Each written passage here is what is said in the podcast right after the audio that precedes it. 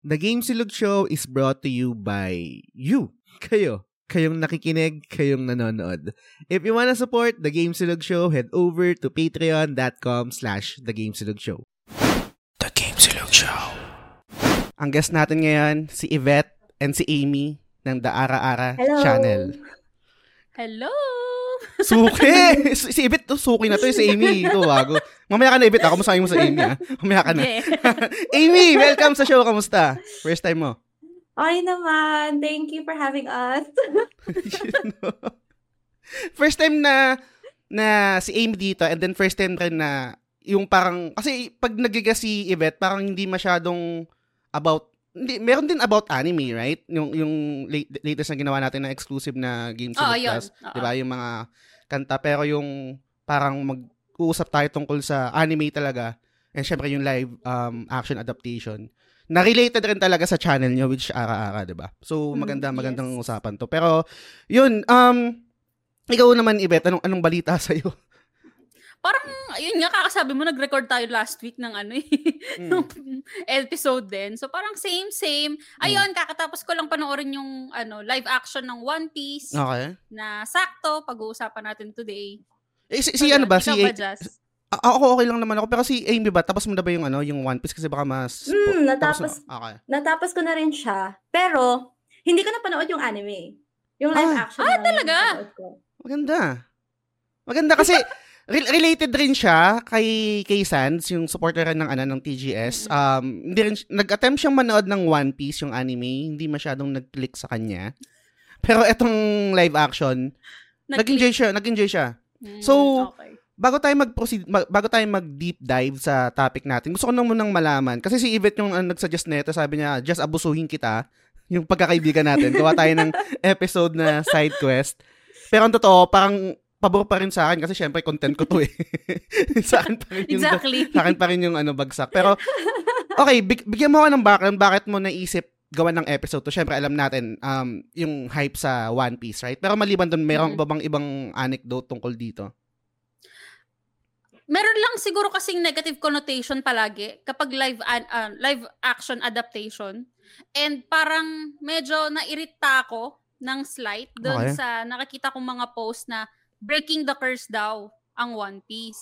Pero I beg to disagree, Mm. 'di ba? Kasi hindi lang naman One Piece ang magandang live action adaptation. Oh, meron ba? So, parang oo, okay, sige. 'di ba? So, Okay. Like, yung point ko na parang parang hi- um yes gets ko yung hype Mm. naiintindihan ko kasi maganda naman talaga no doubt wala naman akong ibang masasabi din dun sa show pero parang yun nga parang sabi ko parang marami rin namang mga ibang ano live adaptation na maganda na siguro naging underrated kasi sobrang taas ng hype ng One Piece ngayon eh yung Gear 5 nung nakaraan Mm. tapos 'di ba itong um, pangalan nito live action Mm-mm. So parang nagsabay-sabay tapos bumulusok siguro pataas Mm. yung hype. Kaya ganun. 'Di ba ako nga kakasimula ko lang ng One Piece eh. Ah, totoo. Recently ko lang siya pinanood. So And, and finally, finally nag-click na Diba? sa'yo, right? yes, Nag- and ah. finally nag-click na sa akin after five attempts, Amy. Mm. si, si, ko lang. si Amy, sabi niya hindi niya napanood yung anime. Nag-attempt ka man lang ba? Or totally hindi? yes.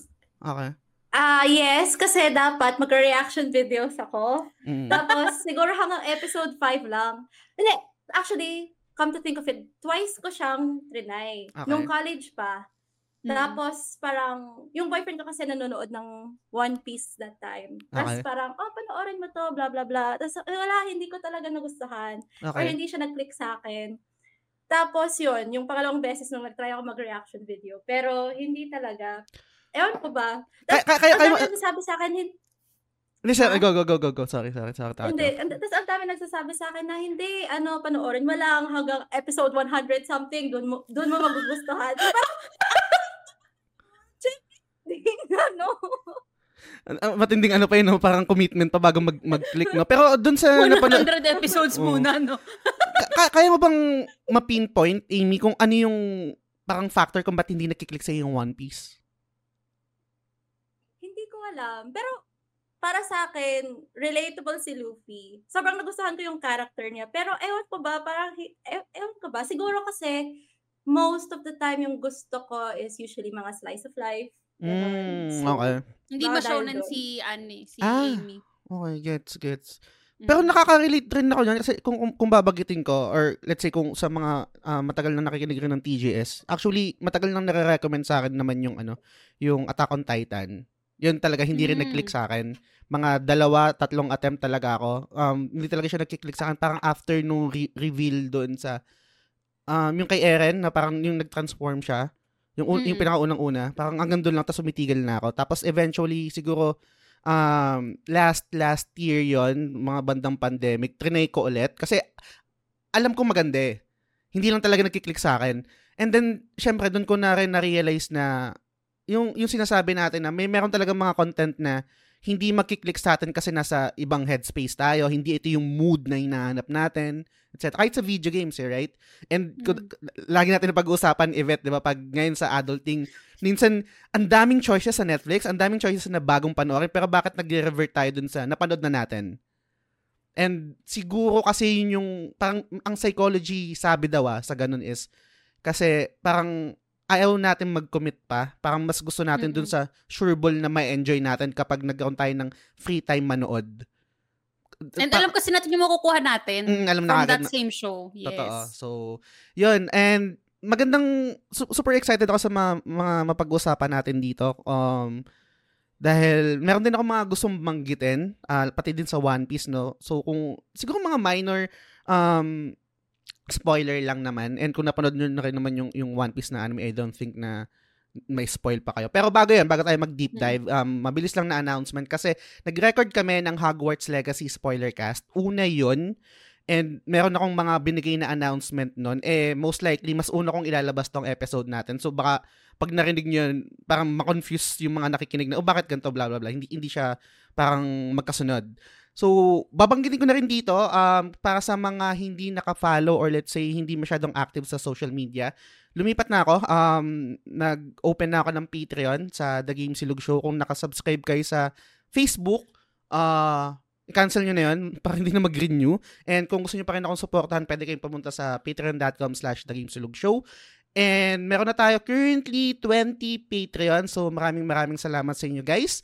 At meron din tayong um, anim yata o lima na executive producers for the month of September. Excuse me? Excuse me. Kasama ako doon? Executive producer lakas. uh, shoutout kay La Sands, kay Lance, kay Mike Rubio ng Xcore Gamer, kay Maku, kay Mark De Vinagracia, and sa'yo, Yvette. Um, salamat mga executive producers, Nax.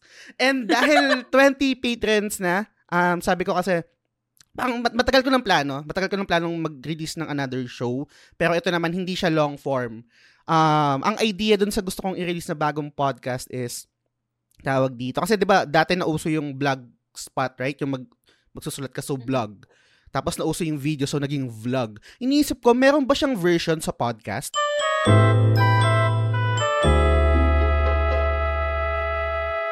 Kung gusto nyo supportahan yung TGS, um, yun, na tawag dito, patreon.com slash thegamesilog Hindi pa siya searchable sa Patreon. Um, sabi ng customer service or nung support nila, um, pagbago pa lang daw or let's say konti pa lang yung engagement, etc. Hindi pa siya searchable. So kung gusto yung supportan, punta na lang kayo sa description ng episode na to. Yung link na lang kasi doon lang siya magdadirect doon sa page ko mismo. So, yun. Tama na. Ang dami ko nung sinabi. ano yun? Searchable na siya, wag ka mag-alala. Ah, searchable na ba Na-search siya? ko eh. Yes. Ah, nice, nice, nice. Confirmed. Ah. May, may nagano kasi kanina eh, may nag-PM, sabi hindi ko ma-search yung, actually dalawa, tatlo sila, hindi daw ma-search yung page. So, nice. Good job.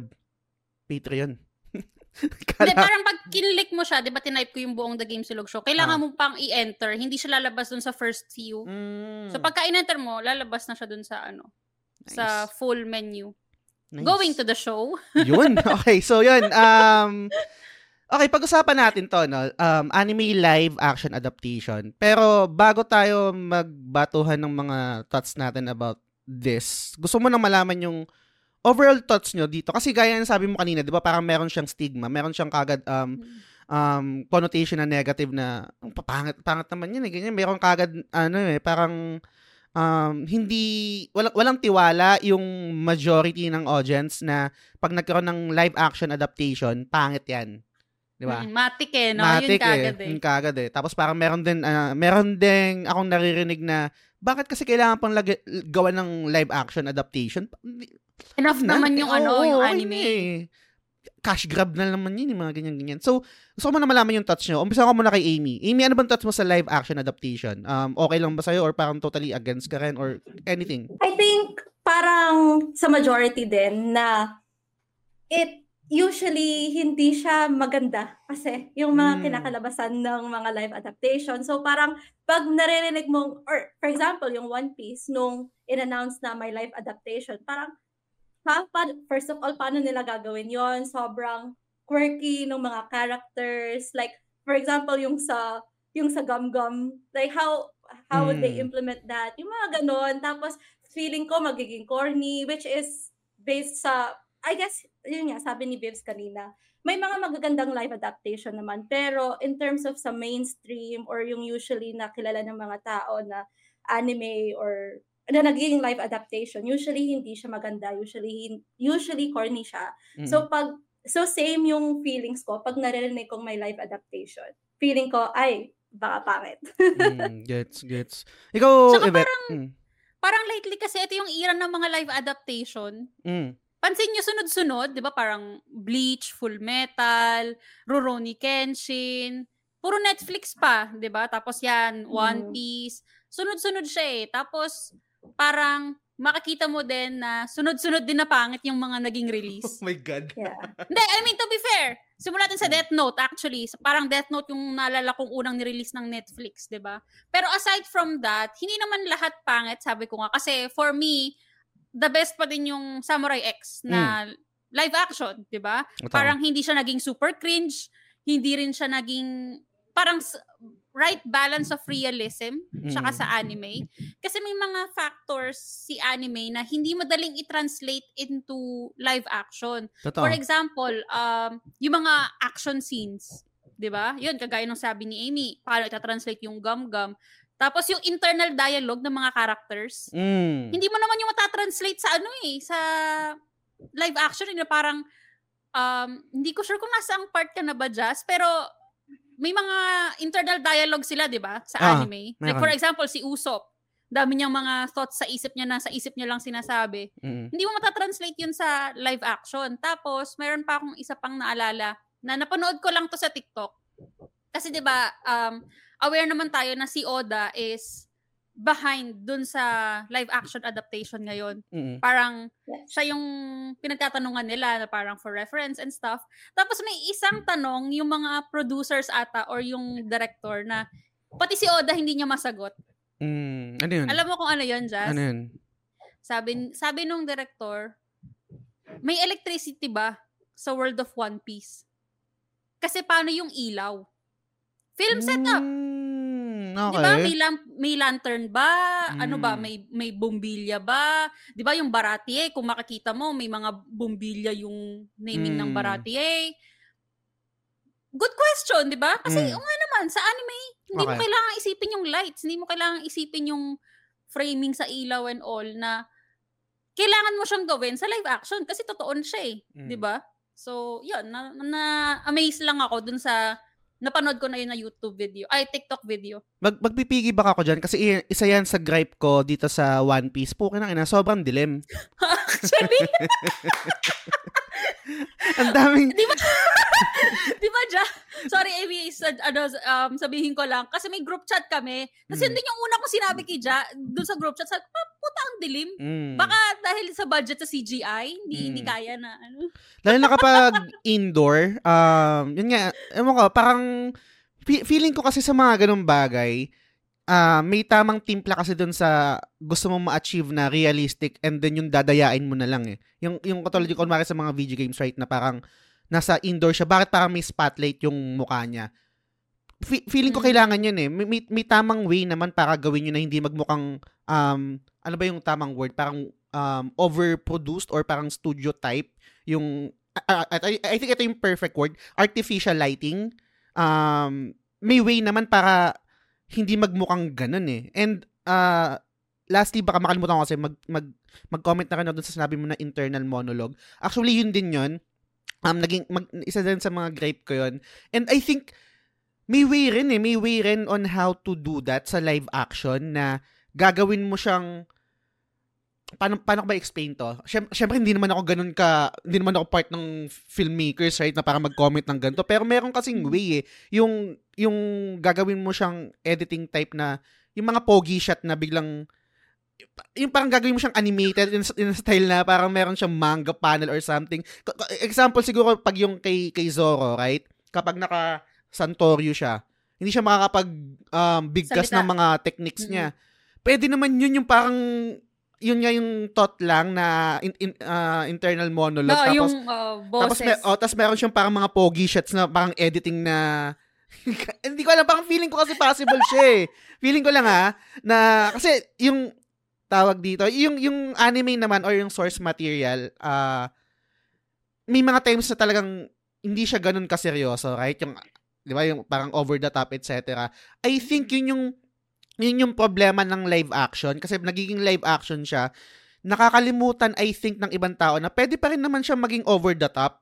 Yung yung perfect marriage ng ng live action pero at the same time meron pa ring pagiging um anime niya. Hindi ko hindi ko hindi ko alam kung na-explain ko ng maayos pero feeling ko possible eh. Feeling feeling ko possible kasi ginawa namin siya before dun sa film namin na na First Blood. Yung First Blood um me- medyo shonen siya.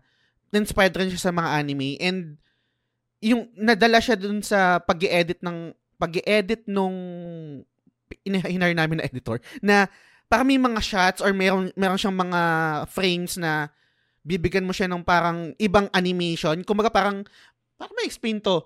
Live action siya tapos live action siya literal na merong tao tapos may mga frames or may mga scenes na nagiging cartoon siya. Eh, feeling ko pwede siya eh. Ewan, ewan ka lang. Pero ikaw, Amy, ano bang thoughts mo dun sa mga nabanggit ni, ano? Nabanggit ko yan, nabanggit ni, ni Yvette. Um, yung sa internal monologue, feeling ko, like, with One Piece, I think, good job yung ginawa nila. Mm. Kasi, I mean, I, I guess I disagree dun sa parang there's a way na ilagay yung internal monologue sa Mm. live action. Kasi I guess, for me, parang somehow yung One Piece na live action, na marry nila in a way yung anime tsaka yung yung reality in the sense na Mm. may pagka-whimsical siya.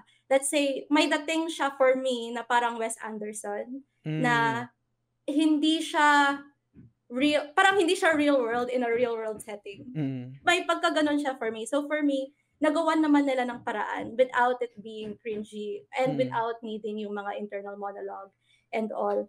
Tapos, dun sa um, electricity thing, Mm. kung papansinin nyo sa One Piece, I mean, or at least sa, sa five episode na napanood ko, parang ano yung setting niya is like yung mga dating panahon, which is syempre nung time ng mga Yes. pirates and Mhm. all, and hindi pa modern yung technology. And I think sa One Piece world din, parang iilan lang din yung may technological aspects. Di ko Mhm. sure ha. So, um, I guess dahil doon, parang medyo madilim. Pero yun nga, parang pansinin mo, trinay naman nila yung sa lighting and all. Like, for example, yung Barati, may mga neon lights Mm. and all. Parang trinay naman nila. Totoo.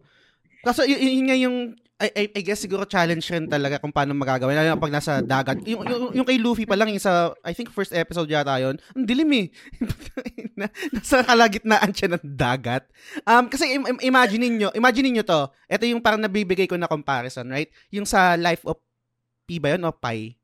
Yung, yung stranded siya. Pi. Life of Pi. Di, madilim din naman yun, nasa gitna siya ng karagatan eh, pero hindi ganun kadilim na alos di mo makita yung muka. I think meron pa ring way na hindi siya magmumukhang artificial eh, na, pero hindi siya, no, so, super noticeable kasi dito yung dilim eh. So, I mean, Oo. y- y- y- Parang y- y- kada episode kasi, mm, puro gabi yung fight scenes. mm. Y- yun lang yung naiisip ko doon. Siyempre, pa, ano, ano mang say ko? Filmmaker ba ako? Mm. Actually, kahit nga yung kay Alvida pa lang eh, di ba? Yung labanan nila kay Alvida. Mm, Na ang dilim. Sabi ko, bakit puro, puro gabi yung setting? mm, But yeah, totoo. anyway. Pero, yun, um, ako naman, magbigay lang din ako ng thoughts ko sa, ano, sa, parang overall dun sa live action adaptation. I'll be honest, meron, nahihirapan akong mag-suspend ng disbelief sa sa ganito na Mm. yun nga kasi doon parang realistic na yung magiging approach niya tapos galing sa anime.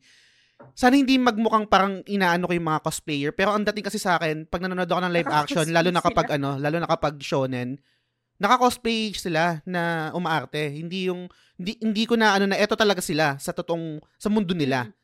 parang nakikita ko na um, cosplayer na gumawa ng, ng pelikula or adaptation. Ganun ko siya nakikita. Ito yung problema sa mga shonen kasi nagwo-work naman siya kapag realistic din yung source material gaya na nab- nabanggit mo um Samurai X, 'di ba? Well, hindi hindi siya mukhang cos- cosplay eh. Hindi Mm. talagang yun yung character eh. Same din kapag sa Death Note, yung Death Note na luma ah, hindi yung sa Netflix ah. Yun nag totally nag-work sa akin yun, yung yung itsura ni El and yung yung kay Kira, uh, syempre ta- si sino ba to yung yung yung Shinigami yun, talagang CGI yun. Si right? O si Mm-mm. Ryuk. Pero kapag yung mga shonen over the top, kahit yung mga buhok pa lang, let's say kunwari si Goku, paano itatranslate nyo pa ng Super Saiyan? Full Metal Alchemist, di ba? Yung Oo. buhok ni Edward na halata mong nakawig. Mm, y- ganun yung problema ko kadalasan kapag sa mga live action ah, adaptation. Pero I would, ag- siguro mag-agree ako na meron din talaga mga magaganda. And kadalasan, yung mga magaganda is, yun nga, hindi shonen. Yung mga slice of life siguro. Ma- Excuse me, shonen ng ano, Samurai X, ha? Hindi, sa, sa Death Note, ganyan. oh, Detective Conan, na, meron, meron live action, meron ako na-recall, parang super vague na siya, Oo. mga around 2005 yata, yung 2007, merong Oo. parang drama da- drama special yung Detective Conan. I'm not sure kung napanood niyo yun. Parang four episodes lang yata yun. Tapos, um, binata si Shinichi, tama ba? Oo, Shinichi. O, oo. tapos, andun si, si Ran, tapos si Mori. Tapos, parang trap trap sila sa isang room tapos parang kailangan nilang i-recall yung mga past na cases etc. Nag-work sa akin yun eh kasi ganun eh pero pag yung mga yung, yung, yung, yung mga over the top parang mm, ang hirap ang hirap ang hirap i-suspend ng disbelief. An- anong touch yun? Meron din ba kayong ganung ano na parang pang cosplay to? Ikaw muna siguro Amy. Yun, nag-agree naman ako sa'yo na I guess depende talaga sa sa ginagawang live adaptation. For example, um, for example, yung Parasite, for me, so, I mean, shonen siya, pero somehow nag-work siya Mm. para sa akin. I guess, depend, yun, depende siguro. Kaya for me, sobrang surprising nung One Piece kasi Mm. hindi ko siya ma-imagine na, yun nga, Mm. doon pa lang sa gum-gum or sa mga typical na yung mga laban and all. Mm. Hindi siya yung parang realistic kind of setting. Like, kasi for example, yung ah yung Avatar, Mm, mm. yung sa yung sa Nickelodeon, though, I mean, uh, anime ba talaga siya or what. Pero yung live action, sobrang pangit niya talaga eh. So, parang, wala talagang saving grace yun. So, kung something like that na parang medyo may pagka-realistic yung setting and adding yung mga typical na powers lang like fire, water, earth, yun nga hindi magawa ng paraan parang paano kaya gagawin ng One Piece? So, for me, I guess it depends Mm. talaga. Like, kung paano ta- Gets, it really gets. depends. Kan- kanina Yvette nag-react ka dun sa sinabi ko na para silang mga naka-cosplay, no? Oo. um in, in, ay ayoko kasing ayoko siyang iba to na, na, na, na parang um, negative sa mga cosplayer, right? Kasi pag sinabi ko Mm. parang mga na-cosplay ganyan. Pero it's ang, ang ang punto doon kasi is ang hirap i-suspend talaga ng disbelief eh na ano ba to parang play ba to yung or or talagang nag or re- real sila na characters dun sa mundo nila. May, may mabibigay ka ba na example maliban sa One Piece na nag-work na ganito? Uy, pero wait lang. Before ko i-mention yon Okay. ang nagustuhan ko sa One Piece live action, nagpapalit sila ng costume. yes, maraming beses. Mm. Which is, parang, hindi hindi siya mukhang naka-cosplay Mm, na mm, totally. mm, Kasi may mga parts na nagpalit ng damit si Nami, si pati si Luffy, si Luffy mismo nagpapalit naka-t-shirt lang Mm. or something. So parang for me goods siya na Totoo. gano'n yung ginawa nilang atake kaysa i- ikikip nila yung red na vest ni Luffy all Mm. throughout. Parang doon medyo ma-off ako kasi gaya ng nangyari sa ano Full Metal Alchemist. mm. Sobrang na-off din ako talaga doon sa costume kasi alam mo costume eh. Alam mo Mm. mukhang cosplayer talaga yung character Mm-mm. na parang mm, hindi hindi nila na blend ng maayos. Tapos ano pa ba? Siguro madali siyang mag-work sa live anime um ah, live action adaptation kapag ka slice of life anime. For example, Hanayori Dango. Yes! Oh my God. Okay. Hello, 'di ba? Live a- Talk to me. adaptation 'yun. Talk to me. 'Di ba? So 'di ba just kasi nakita ko yung story mo eh. Mm. Hanayori Dango sa ko, ah, Yes. babato ko nga to sa episode namin. Hindi, pero yon example yon di ba? Na nag-work. Kasi, hindi mo naman siya matatanggal sa ano, sa listahan natin kasi anime to live pa din naman siya. Mm. And nag-work yung costume kasi nga, hindi mo kailangan ng suspension of disbelief eh, kasi slice of life siya. Mm. Pero kung shonen, ang hirap eh. Hirap Totoo, talaga. Mahirap, mahirap. Bleach, kahit yung Bleach medyo okay. Kasi real world setting siya eh, di ba? School Mm. uniform, tapos pati yung, ano nila, yung black na outfit. Medyo okay pa din siya. Ano pa ba? Yun, yun lang. Super Pero kung, din, no? imagine kung Naruto, gagawa nilang Oh live God. action. Kasi Oh di ba my God. parang in-announce yun na, uy, Mm. ano, petition for Naruto to be a live action. Hirap talaga. May- su- super, super, super hirap niya. And mag-comment lang ako dun sa nabanggit mo yung Hanayori Dango. I- i- nas- nasa list ko rin talaga siya. Mar- maraming version naman yung ano, yung Hanayori Dango, right? Yung Meteor Garden. I think siguro mas nauna sa atin yung Meteor Garden, yung mas pumutok. Mm-mm. Yun yung naging Asian, ano, di ba? Parang wave nag-start. Tapos, Doon nag-start eh, Taiwanese Oo, version. sila, sila, ano, sila Domingsug, mga ganyan-ganyan. And then, ang sumunod yata is yung Hanayori Dango, yung kila Domyuji, kila Makino. Um, and then, syempre, yung latest, yung, ay, hindi pala Korean. latest, yung sumunod yung Korean, Voice Over Flowers. And then, um, yung sinto yung bago, meron din yung bago, yung sa Taiwan din yata, mas bata. Si Shen Yu, Shen Yu yung bida. So, um, magtangent lang tayo ng mabilis. Pwede ba, ta- na- pwede ba natin pag-usapan to, Amy and Yvette, tong ano, tong Hanayori Dango? Napanood mo ba yun, Amy? Hanayori Dango and Meet, meet eh, hindi masyado? Parang si Yvette, di pa nanonood ng Your Name. Wag ka nga, Abi- ah. Mabilis lang, mabilis lang. Um, super super favorite ko kasi yung Hanayori Dango. Gets ko yung gets ko yung gravitas ng Meteor Garden kasi kad- kad- kadalasan naman ganun eh kung sino mauna parang hinge and we're viewing it with rose colored glasses kasi ito yung nostalgia, ito yung nostalgic. Pero I think Hanayori Dango yung the best adaptation doon. Um, ramdam na ramdam mo yung pagka Domyuji ni Domyuji ni Makino, pati yung settings, etc. Yung voice over flowers, I think kasi pogi lang yung mga characters doon eh. Y- Oo, ganun naman laging nababanggit eh, di ba? Yung parang, kunwari sa Hanayori Dango, hindi naman ganun ko pogi yung mga ano doon eh. Well, well, well, I would agree, parang si Dom Yuji lang yata yung pogi doon. Yung ibang members ng Si F4, Shun hindi, Oguri din. hindi masyado eh. Hindi masyado eh. Sakto Sakto lang. Serviceable. Serviceable. Pero, Reminder lang, hindi ako lumaki sa Meteor Garden, Voice Over Flowers. ah, Hindi okay. siya uso dito. Daking Dubai si hindi di ba? Oo nga. Wala, wala rin mga k-drama, kay, mga ganun-ganun na ano. Meron ako naalala na kwento mo, parang, hindi ko alam kung saan episode yun na-discuss yun, or parang hindi mo pa alam yata yung anime tawag doon, parang ganyan. Yung, yung, tapos iba yung version, ibang version yata yun, or, hindi, hindi, hindi ko, hindi ko ma, ma-recall. Pero, tawag dito, kung ano yung mga napapalabas sa sa Pinas most likely iba yung iba yung audience diyan sa inyo right sa sa sa Dubai kung okay lang malaman pa- paano ba yung yung yung style diyan ano ba yung parang mga version or parang yung katapat ng mga napapalabas sa amin nung growing up kadalasan ba parang Cartoon Network pa sa'yo, Nickelodeon, etc. Mm-mm. So, back then, nung, no back then, parang isa lang yung channel namin. Channel 33. Tapos, doon, parang more on westernized yung mga pinapalabas. So, Mm, okay. um, lumaki ako sa Full House, Sabrina the Teenage Witch, Mm. um, usually mga ganon. And then, Pang um, rich kid, no? Before, Pang rich kid. Pang high maintenance. Ganon. Pang gated community. so, hindi mo na... Kala na mo, ako yung gated community jazz. Meron pang mas angat sa so, akin. so, Si Amy, teka lang, tangent to guys. Alam ko hindi na to topic ka, pero super na-curious lang ako. So, hindi ka, hindi ka namirata? nung ano na ako, nung mga high school na, yung, nung nauso na yung mga LimeWire, ganun. Ah, okay, okay. Sige, sige. Yung mga DVD, Ano, DVD, hindi ka na nung- ganun. Eh, ano, nagre-rent talaga kami. Or at least Ah. ako nagre-rent talaga. Mm, Panis. hindi. Sa kalaking studio, Ghibli yan si, ano, si Amy. Ah, okay. Okay. Yun Sam- yung ano niya, yun yung Disney. Ganyan. Mm. And then, oh, so totally talaga wala, walang mga k-drama, yung, yung mga ganyan na Asian novela, wala, walang ganyan din sa inyo? Mm. Ang, ah, ni, naku, Amy, curious ako. commute ka. Na, naku, Amy.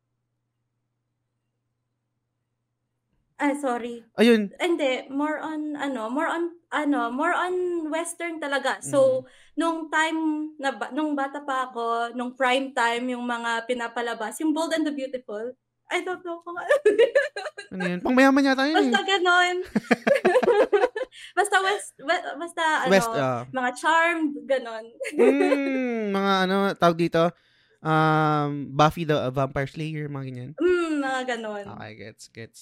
So, yun, um, tawag dito, iba, iba yung, dun sa nabanggit, ko- nabanggit namin kanina ni, ni Yvette, yung sa Hanayori Dango. I think yun, isa sa mga ganun. And magan, yun yung, yun yung mas malaking chance mag-work, yung mga ganong Mm-mm. genre, right? Um, may, merong sinasabi sa akin, na, na, na ano lang, di pa kasi ako, parang wala pa ako sa mood panoorin. Let's say, kunwari yung Your Lie in April, yung mga ganyan. Maganda ba yun? Maganda ba yung mga, napanood nyo na ba yun?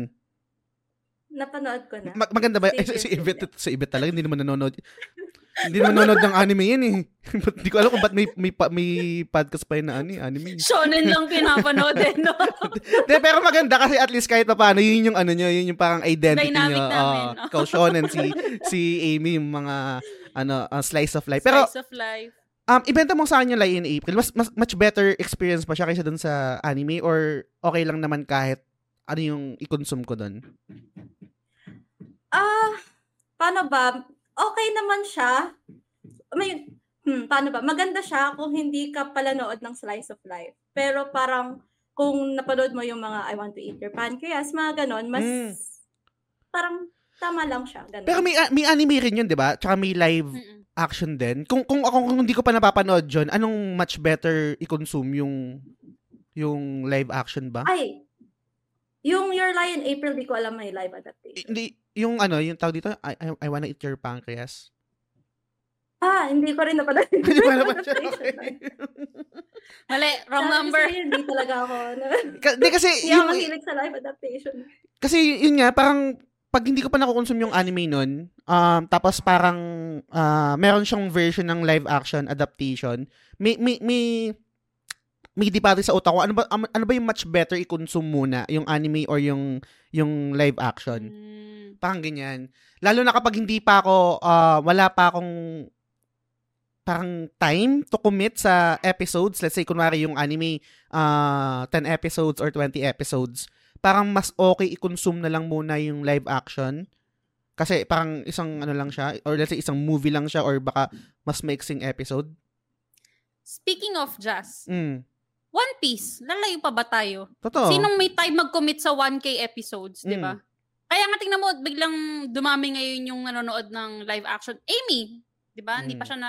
Ako, re- recently ko lang pinanood yung anime. So parang, um, for Amy's experience, I want to know yung experience niya ng panonood ng One Piece without knowing the anime. Kasi, Mm. syempre, for you just, hello, well-versed ka. Eh ako, bago lang din ako. Mm. So, yun. Gusto ko makita yung parang difference natin. Kasi, gaya niyan, example, may exa- isang example ako nang pinanood ko muna yung live bago yung anime. Na-mention ko na to sa previous recording natin, Jazz, yung anime na Nana. Ah, mm. May live action siya. Yun yung una kong pinanood. Okay. Sobrang nagandahan ako sa live action to the point na gusto ko makita kung asan yung source material. Mm. Kung na-justify ba. So, Gets. yun. Si ito si, si Amy so wala siyang idea dun sa ano sa One Piece sa, sa anime. Um da, pero nag-attempt ka nung, an, nung anime, sabi mo lang hindi nag-work. Ngayon napanood mo tong live action, nagkaroon ka ba ng dag, ng another parang drive to try yung anime ulit or okay ka na magantay ka na lang ng live action? Ako, nagkaroon ako ng drive na panoorin. Though hindi ko pa nasisimulan. Mm. Kasi, sobrang na, sobrang na-curious ako in the sense na, di ba sa live action, parang um, yung way na pagka-meet nila kay Zora dun sa anime is um, naka, ano na siya eh, nasa courtyard na siya. Mm. Di ba? Tama Mm-mm. ba yung pagkaalala ko? Mm. nasa courtyard na siya, which is doon sa live action, parang may backstory pa na nasa bar, ganyan, ganyan. So parang may mga, for me, parang, ah, may mga parts na yung yung anime lang yung mag-fill in. Tapos yung live action lang nag parang they fill each other's parts. Parang Witcher. Mm, okay. Like the game and the live action. May nafe-fill silang parts na wala sa isa na wala sa isa't isa. So ako na curious ako na panoorin yung anime. Dahil sa Gets. live action. Yung isa sinabi nga ni Amy, parang nagko-complement yung yung dalawa na yung live action tsaka yung yung yung anime rin. Pero um ang meron din akong gustong paano ba is kasi okay okay yung ano eh, okay yung One Piece, I think, yung yung, yung live action. Na-enjoy ko naman siya. Meron din mga moment na um gumilid yung yung luha ko sa mga scenes, pero eto yung problema kapag napanood napanood mo yung anime, mahihirapan kang hindi talaga mag-compare. Mahihirapan kang hindi magkumpara. And alam alam ko lagi lagi kong sinasabi din sa mga previous episodes kahit yung sa sa The Last of Us yung nagkaroon siya ng ng ano ng HBO series, right? Na iba iba yung atake sa sa video game, iba yung atake sa anime and magiging iba rin yung atake dito sa sa live action adaptation kasi hindi mo naman pwede lahat um, parang one is to one na ganun yung gagawin mo. Lahat eh. perfect. Oo, Mm. lahat magkatulad. And gagawa ka din ng mga iba't ibang scenario na para mag-fit yon doon sa one hour and nagme-make sense pa rin. 'di ba? Pero sa kabilang banda, ang problema ko lang sa mga ganitong live action adaptation is yung kapag yung yung mga ano, ano pa, paano ba yung perfect word doon? Yung parang mga focal point or yung mga hype moment. Sana hindi baguhin or kahit papano Mm. yung mga lines na lang. Meron akong isang example, yung kay, ito favorite scene ko to, and I think maramihan ng mga tao dito rin talaga nag, parang ito yung isa sa mga nag-click sa kanila yung sa, sa One Piece, yung yung naglaban si Zoro tsaka, ay, ay umabot ka na ba dito, Amy? Sorry, baka ma-spoil kita.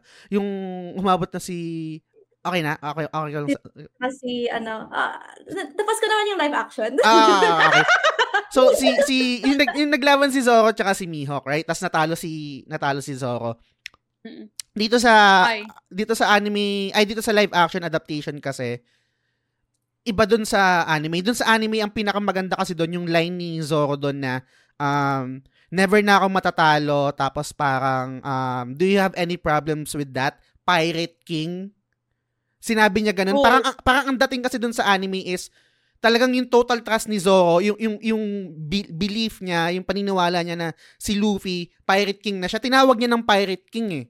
Dito kasi sa live action adaptation hindi ganun yung yung di, ganun yung naramdaman ko eh. Parang, oo, nagtiwala na si Zoro, you're, you're my captain, ginanon niya na. Pero, di ba yun yung line doon, then, dun sa, eventually dun sa, sa next episode yata yun na, yung nagising na si Zoro na, uh, yung parang, captain kita, I- I'm your first mate, ganyan.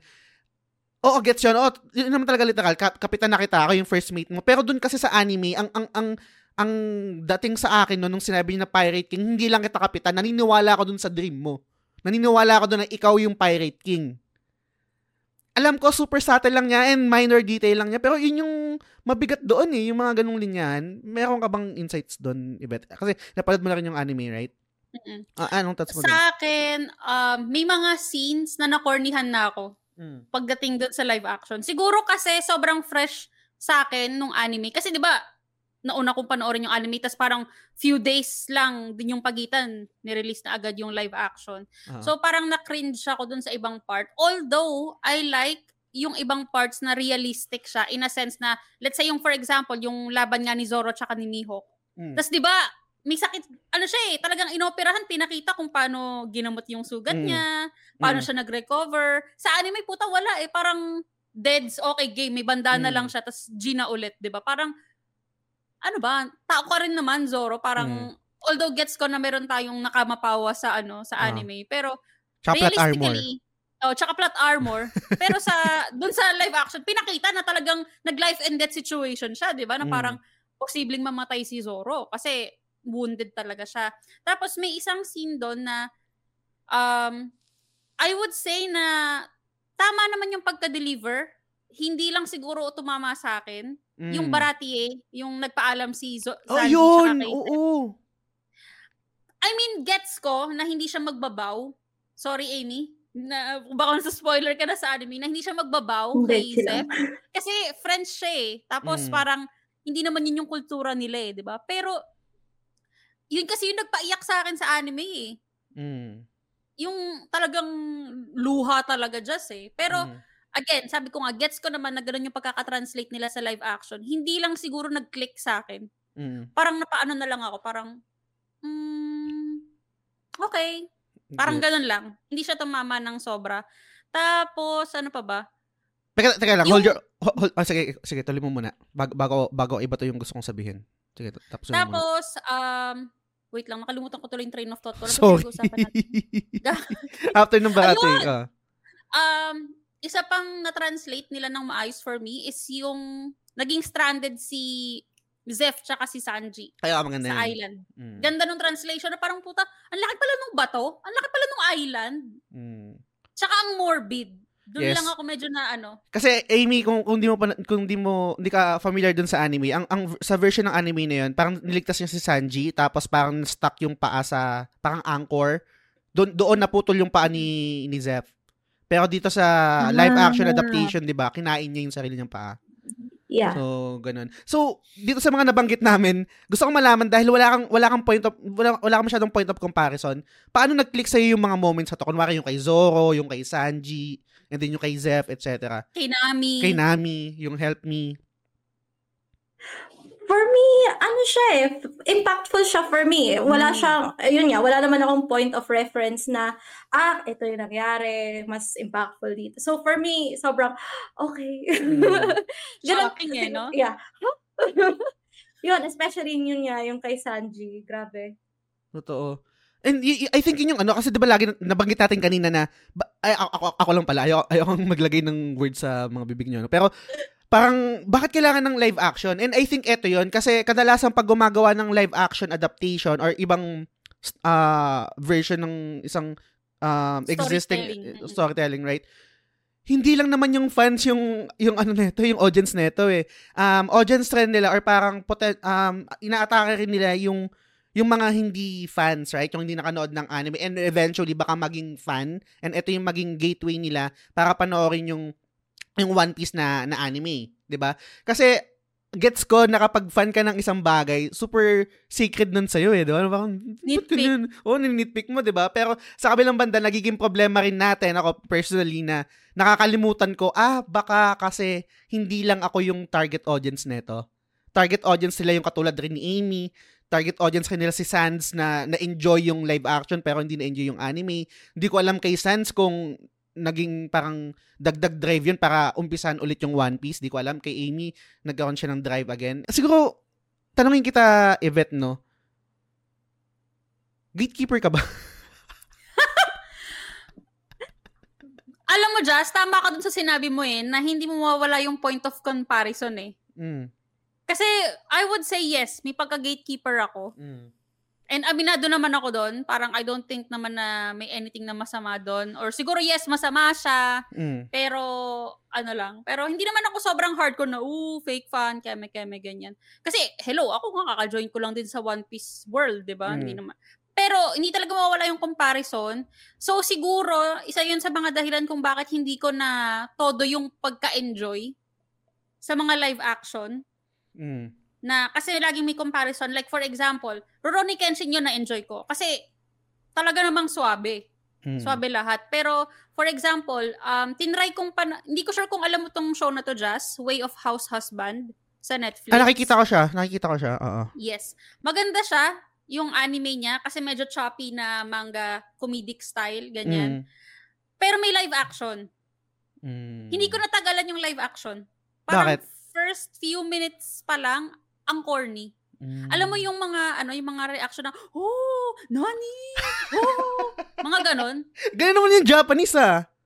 oh pero pati yung facial expression na nani yung mga yung mga OA Yeah. Na, na, na, na, Parang yung si Ed sa Cowboy Bebop, parang OA.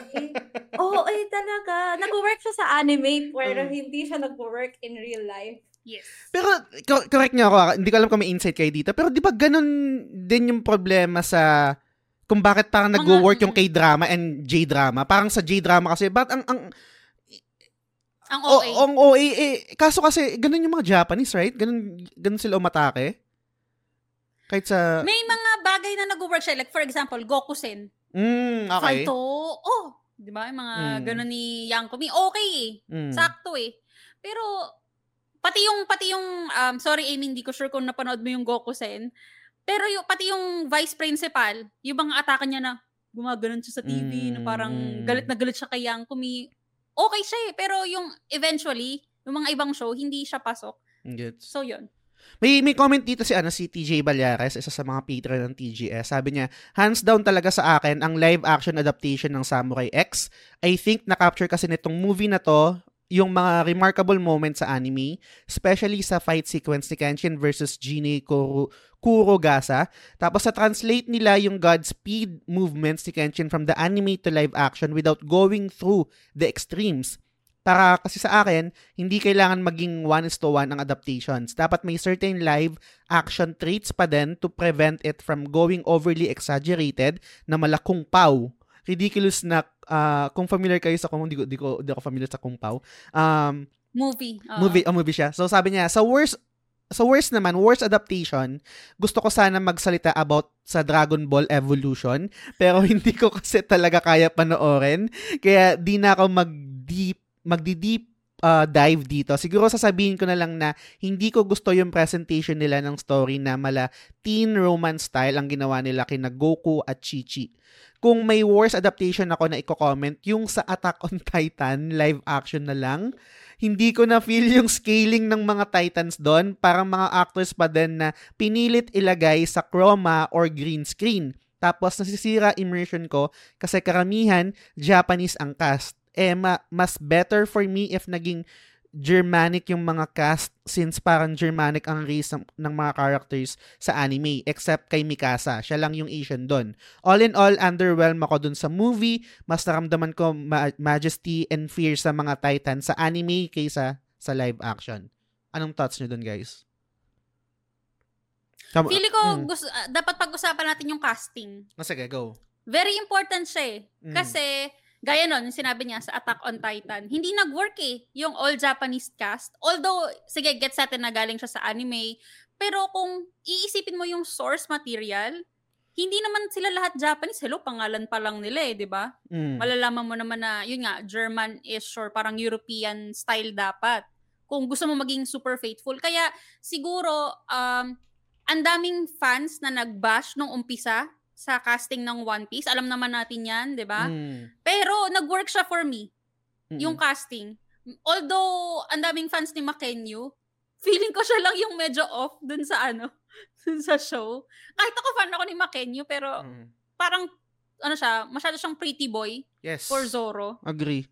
Y- eh, yun din yung ano, um, magpigibak lang ako doon, ano, tapos baba- ibabalik ko kay Amy. Ang tawag dito, um, na, na, actually, nahirapan akong sabihin nun. Gusto ko, gusto kong sabihin yun, gusto ko mag-post sa social media kasi ayoko, ayokong parang yung, yung Tirain dito, yung momentum. Oo, mag-rain on their parade na parang yung yung yung, yung nakakamdaman nila tungkol kay kay Zoro no. Kasi si Zoro, yung itsura ni Makenyo, oo, pero yun nga too pretty, pretty boy, tapos yung yung pagiging yung rough around the edges, tapos yung mga moments si Zoro na pag pag sinwitch nyo guys sa Japanese VA, Ang awkward. 'di ba? Parang yung yung Yamero, yung mga ganun ganun, yung yung parang yang Yankee ba tawag doon sa Japanese? Basta yung yung parang mga yakuza style, kung, oh, mga gangster magsalita. Iba yung hindi hindi nakuha yon ni ano ni Makenyu, pero yun nga, pogi pa rin eh. Iba, iba talaga pag pogi eh. Ikaw naman, Amy, an- an- an- anong thoughts mo doon? And then sa casting din na nabanggit ni, ni Iwet. Ah, agree naman ako sa kanya. Tsaka yun nga, ah, casting sobrang sobrang yung casting talaga yung nagdadala, I guess, din dun Mm. sa kung mag-work ba yung live action o hindi. Kasi yun nga, like yung yung sa One Piece, yung kay Monkey D. Luffy, 'di ba? Mm. Si Oda mismo nagsabi na thank you for being the real life Monkey D. Nice, Luffy. ah. Tapos binigyan niya ng straw hat, 'di ba? Na yun. So, yung kay Zoro, di ko alam. I mean, gets ko na parang yung sa anime, fans. may pagka bad boy kind of vibe siya. Mm. Pero, ewan ko ba, I guess, sa live action, may may sort of, though sinabi ko kanina, parang medyo yung setting nila is more on yung mga dating panahon. Pero, i- the way na kinas din nila, I guess yung more on modern setting, or like kahit yung mga outfits nila, more on modern din yung mga suotan nila. So, I Mm. guess, like in terms of parang the the bad boy, kind of good-looking Mm. vibe ni Zoro in the modern age, siguro si Makenyu yun. Mm. Which, if titignan mo from like 90s, Ah. iba yung vibe ng bad boy, etc., etc. So, kaya Pa- siguro ganun. Pero parang gets ko yung sinasabi ni Amy, no? Kasi kung, kung, kung, kung i-relate natin sa um, sa cinema sa Pinas, right? Ang bad boy natin si Robin eh. Hindi na magpa-fly ngayon yun, yung ganung ano. yung ganung Robin Padilla style. Pero um mag, bago ko makalimutan, mag-piggyback lang din sa sinabi ni, ni Amy, yung kay, ano, um, sino to? kay, kay Luffy, yung gumanap na, yung kay Luffy. Inyaki. O, si Inyari. Kaya, Um, okay ako sa, sa ano niya, ah dun sa sa casting nun. And I think na na-present naman niya si Luffy. Meron lang konti ako, again, nag-nitpick ako kasi meron akong oo, point of comparison. Ang problema ko dun sa actor nun, kapag yung mga ser- serious moments ni Luffy, hindi niya nakaka-capture. Exactly. Yun Hindi- din yung problema ko Mm. sa kanya. Kasi y- yung, yung- ang, mag- ang maganda kasi kay Luffy, lagi, nabanggit ko din to sa episode namin ni Kuya Balls kung ba't hindi nag-click sa akin yung Gear 5. Ang, ang, ang, ang click sa akin ni Luffy is yung pagiging kenkoy niya. Pero once na nagseryoso, yung mararamdaman mo eh, parang yung, yung kilay niya nakaganon tapos galit na galit. Ang ganda nung, ang ganda nung separation ay yung contrast ng pagiging go, happy-go-lucky, kenkoy, etc. Tapos bilang nagseryoso si Luffy. Dito sa, sa live action, mas lalong naging um, evident na hindi, sh- walang, Hindi niya kaya mag-switch. Oo eh. Walang, walang switch na ganun eh. Sa anime, oh my God, yung switch ni Luffy na ganun. Kaya napapa... Kikilabutan ka eh. Di ba? Parang, eto, kwenkoy Oo. lang to ah. Lalo na yung ano, yung, yung, hindi sa walk to, walk to Arlong Park, yung help, Help me. me, tapos parang, sasabi, sabi lang ni Luffy, Iguzo. Tapos sila Zoro, naka, naka, ano lang, nakatambay lang doon. Tapos Oo. sinapak niya yung, ah, anyway. Y- yun lang. Actually, yun yung isang hindi rin nag-translate ng maayos. Kasi, Mm. for Amy, di ba, yun nga, um, yung Nami Sina Help Me, Mm. sobrang emotional ako doon nung sa anime. Tapos, na-off ako nung sinabi, napanood mo na ba yung scene na yun, Jazz? Baka mamaya. Hindi pa. Okay lang, sige lang, go lang. Hindi pa? Mm. Okay lang? Mm, okay lang. Kasi ang nagdala sa akin dun sa scene na yon ni Nami is, yun nga, Kenkoy si Luffy, pero pagkasabi ni Nami ng help me, Mm. walang sinabi si Luffy, di ba? Naglakad lang siya. Sa anime? Sinabi niya lang, oh, wala siya Hindi, sinabi mer- meron siya sinabi. Meron siya sinabi, parang ah, affirmative or parang sinagot niya tapos sumigaw siya, di ba? Parang gumanon siya. Sa anime? Mm, meron, meron Hindi siya ko, sinabi. shit, meron ba? Mm, meron siyang line. Parang hindi ko lang, ma- Parang nabla, hindi ko, hindi ko lang baka matandaan yung... nablang ko lang yung utak ko, baka kasi iyak ako ng iyak, hindi ko na maalala. Charot. Mm. Pero kasi dun sa, ano, dun sa live action, sumigaw siya ng, of course I will, tas gumanon din siya. Oh, yan, meron yan. Meron yan. Of course I will. Tapos parang, parang sa akin, sinabi niya ba yun sa anime? Kino-compare ko, Mm. pero sa akin kasi ang bigat nung pagkaseryoso ni Luffy. Mm. Nung sinasaksak ni Nami yung sarili niya. Ah. Pero hindi ko siya medyo naramdaman sa live. Siguro kasi hindi ko, hindi ko parang, ano ba, kahit seryoso na kasi si Inyaki, mukha siyang Kenkoy Oh, pa rin mukhang kay pa rin siya. kahit dun, dun sa pag just pag umabot ka na dun sa scene na, na sinisira niya yung map room Ah. Ay, ga- ni ganda nun. Nami, Oo. Hindi. sakto lang. Okay. Sige. Ayoko ayoko sirain yung ano mo, yung experience mo. Pero na-introduce na ba si Nojiko? Oh, Sa na, na, na, episode? na, na, na-introduce na. Kasi yung yung episode 7, naumpisa ko na siya kaso nakatulog na ako. Kasi nga Mm, galing ako ng galing ako ng trabaho. So uulitin ko siya pero na-introduce na si Nojiko. Yun pa eh, 'di ba? Parang ah, talking point rin 'yon. Um, ang hirap niyang paano ba isip, paano ba i-articulate ito? Ang, ang ang hirap niyang pag-usapan kasi ayokong malabel na tanga na ano racist ka ba? Racist. Oo. Oo. Dahil ayaw mo doon. Pero hin I don't think na racist naman porque ayaw mo doon sa nagcast kasi hindi talaga bagay. Hindi ako nadala ng acting niya. Mm. Tapos, may isa pa akong pinip... Um, ano, kala mo, anime fan talaga ng One Piece eh, no? Nitpick ko si Kuina. Ayun pa, isa pa yun. Hindi ko... sa- hindi ko pa seryoso yung dalawa. Mm. yung batang Zoro tsaka yung Kuina. Parang sabi ko, ano ba to? Parang mas naseryoso ko pa siya nung ano, dun sa anime. Mm. So, yun. Mahirap ko eh. May, mahirap eh. Pero, again, babalik at babalik tayo din sa sinasabi natin kanina. Kasi meron tayong pinagbabasihan eh. Meron tayong pinagkukumparahan. And ah ito yung magandang ah maganda Itanong kay Amy. Oo, kay kay Amy na nag doon sabi niya na sabi naman kanina ni Amy nag-click naman din sa kanya yung mga ganong moment. Pero doon sa scene na yon yung kay, kay Nami, ano, ano, anong overall thoughts mo doon? Kasi super y- yung pag yung si Yvette nung nag, nag nung nag-start pa lang siya ng ano ng ng One Piece sabi ko sa kanya kapag hin, pag umabot ka ng Arlong Park yung kay Nami help me scene kapag hindi pa rin nag-click sa yung One Piece stop mo na hindi para sa yan eh nag-click naman sa kanya e- even before nung scene na yun so super important nung scene na yun for you ba na wala kang mapagkukumparahan nag-click rin ba sa yun ano anong thoughts mo doon sa scene na yun Ang weird kasi nung napanood ko siya, ewan ko ba, the feel ko na direct copy siya from the anime. mm, okay Weird ba? Parang na-feel Hindi- ko hindi siya naman. na na parang kahit hindi ko siya napanood, feeling ko mm. it's hindi siya scene na parang ginawa for the live action. Ginawa siya for the fans. Mm, okay So, Mm. Um, nung pinanood ko siya, though naano din naman ako sa scene na yon. Parang na-touch naman ako, na-touch naman ako sa scene na yon. Na-feel ko na more on fan service siya than mm. sa bagong audience. Pero, pero dun sa napag-uusapan natin kanina, namin ni Yvette na yung switch ni, ni Luffy sa pagiging Kenkoy at pagiging seryoso, nagkiklik ba sa'yo yun? Nararamdaman mo ba yung... Hindi masyado. Hindi masyado. Hindi, hindi mo nararamdaman yung totally different kind, ah, kind of Luffy na Kenkoy tapos seryoso? Sa anime kasi sobrang layo eh. Sobrang layo nung Kenkoy Luffy tsaka seryosong Luffy. Super different. Iba yung aura. Wala. Mm. Wala. Feeling ko, ano lang siya, parang, oh, gets ko na, seryo, na seryoso siya at those moments. Pero parang, more on, nagsistep up siya as a captain rather than sobrang ibang personality. Mm, gets, gets. Yun, yun nga ano, no, Yvette, no? Yun yung parang magiging, di naman advantage, pero hindi magiging, parang feeling ko hindi masyadong magiging debate sa utak ng mga hindi nanood ng, ng anime. Yung, yung switch na ganun kay, kay Luffy. And that's totally understandable rin naman talaga. Pero bago tayo magpatuloy, magbasa lang muna ako ng comment ng ah, isa natin sa mga tropa dito. Si MC, sabi niya, I'm not sure kung napanood yun to. Ako, ako hindi ko napanood to. Sabi niya, pinakapaborito ko ay ang live action ng Gintama kuhang-kuha yung vibe ng anime with its signature comedy and over-the-top action. Kahit yung casting na perfect, I would really commend it. Kahit di ka nakapanood ng Gintama pa, I highly recommend watching the live action movie and for sure would enjoy it. Hindi ko pa napapanood yung Gintama, yung anime niya, and syempre itong live action din. Pero dito sa comment ni MC, nagme-make sense siya sa utak ko kasi kung itatranslate yung yung humor ng ganitong klaseng anime sa live action tapos parang yung feeling na hindi siya masyadong seryoso. Feeling ko Mm. magkiklik talaga siya eh.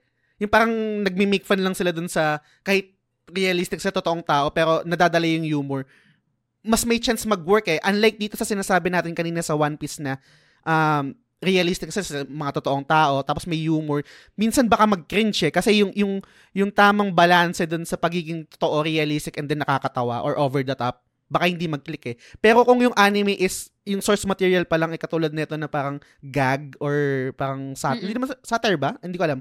Baka mas mag-click talaga siya. Napanood, napanood nyo ba ito, yung Gintama? Hindi pa rin. So, M- MC, Yeah, ko. Si Amy. ay, Amy, napanood mo, ay, sige, ano, ano ang touch mo dito sa Gintama? Eh, yung anime lang napanood ko siya. Mm. Y- Pero hindi yung live action. Pero yun, feeling ko, tama ka nga, na mas nata-translate siya kasi hindi siya, yun nga, hindi siya yung typical na shonen na na kailangan over the top. Action More on- scenes. Yeah. Yeah. Tapos parang hindi masyadong, ser- tama ba? Hindi masyadong seryoso rin yung Gintama. Parang mini- mini-make fun nila yung Hindi mga ibang tropes. talaga seryoso. Pero super na curious ako dito sa ano sa recommendation ni ni MC. Ah, lalagay ko siya sa try ko list ng mga Nako! Nung best na namin narinig yan. Pero speaking of comedic effect or Mm. parang comedy, nag-work ba sa inyo yung comedy sa One Piece live action? Kasi may mga, ano sila eh, punchline eh. 'di ba? Nag-work ba sa inyo? Think Like about it. example, Mm, sige. example, yung sa tinatahi na scene si Zoro. Tapos parang sabi ni Nami, 'di ba, parang ah, go to Baratie or na parang sugatan si Zoro, tapos tagahanap sila ng pwedeng tumulong para tahiin yung sugat ni Zoro. Mm. Sabi ni, na, tapos tulala lang si Luffy, tapos sabi ni Nami, go to Baratie. Tapos sabi Mm. ni Luffy habang tulala, I'm not really in the mood for food right now, Nami. Ay, hindi, hindi, Yung mga, hindi yung mga ano. ganun yung, Ah, kasi di ba comedy yun? Punchline niya yun. mm. Nag-work Pero- sa akin. Mm.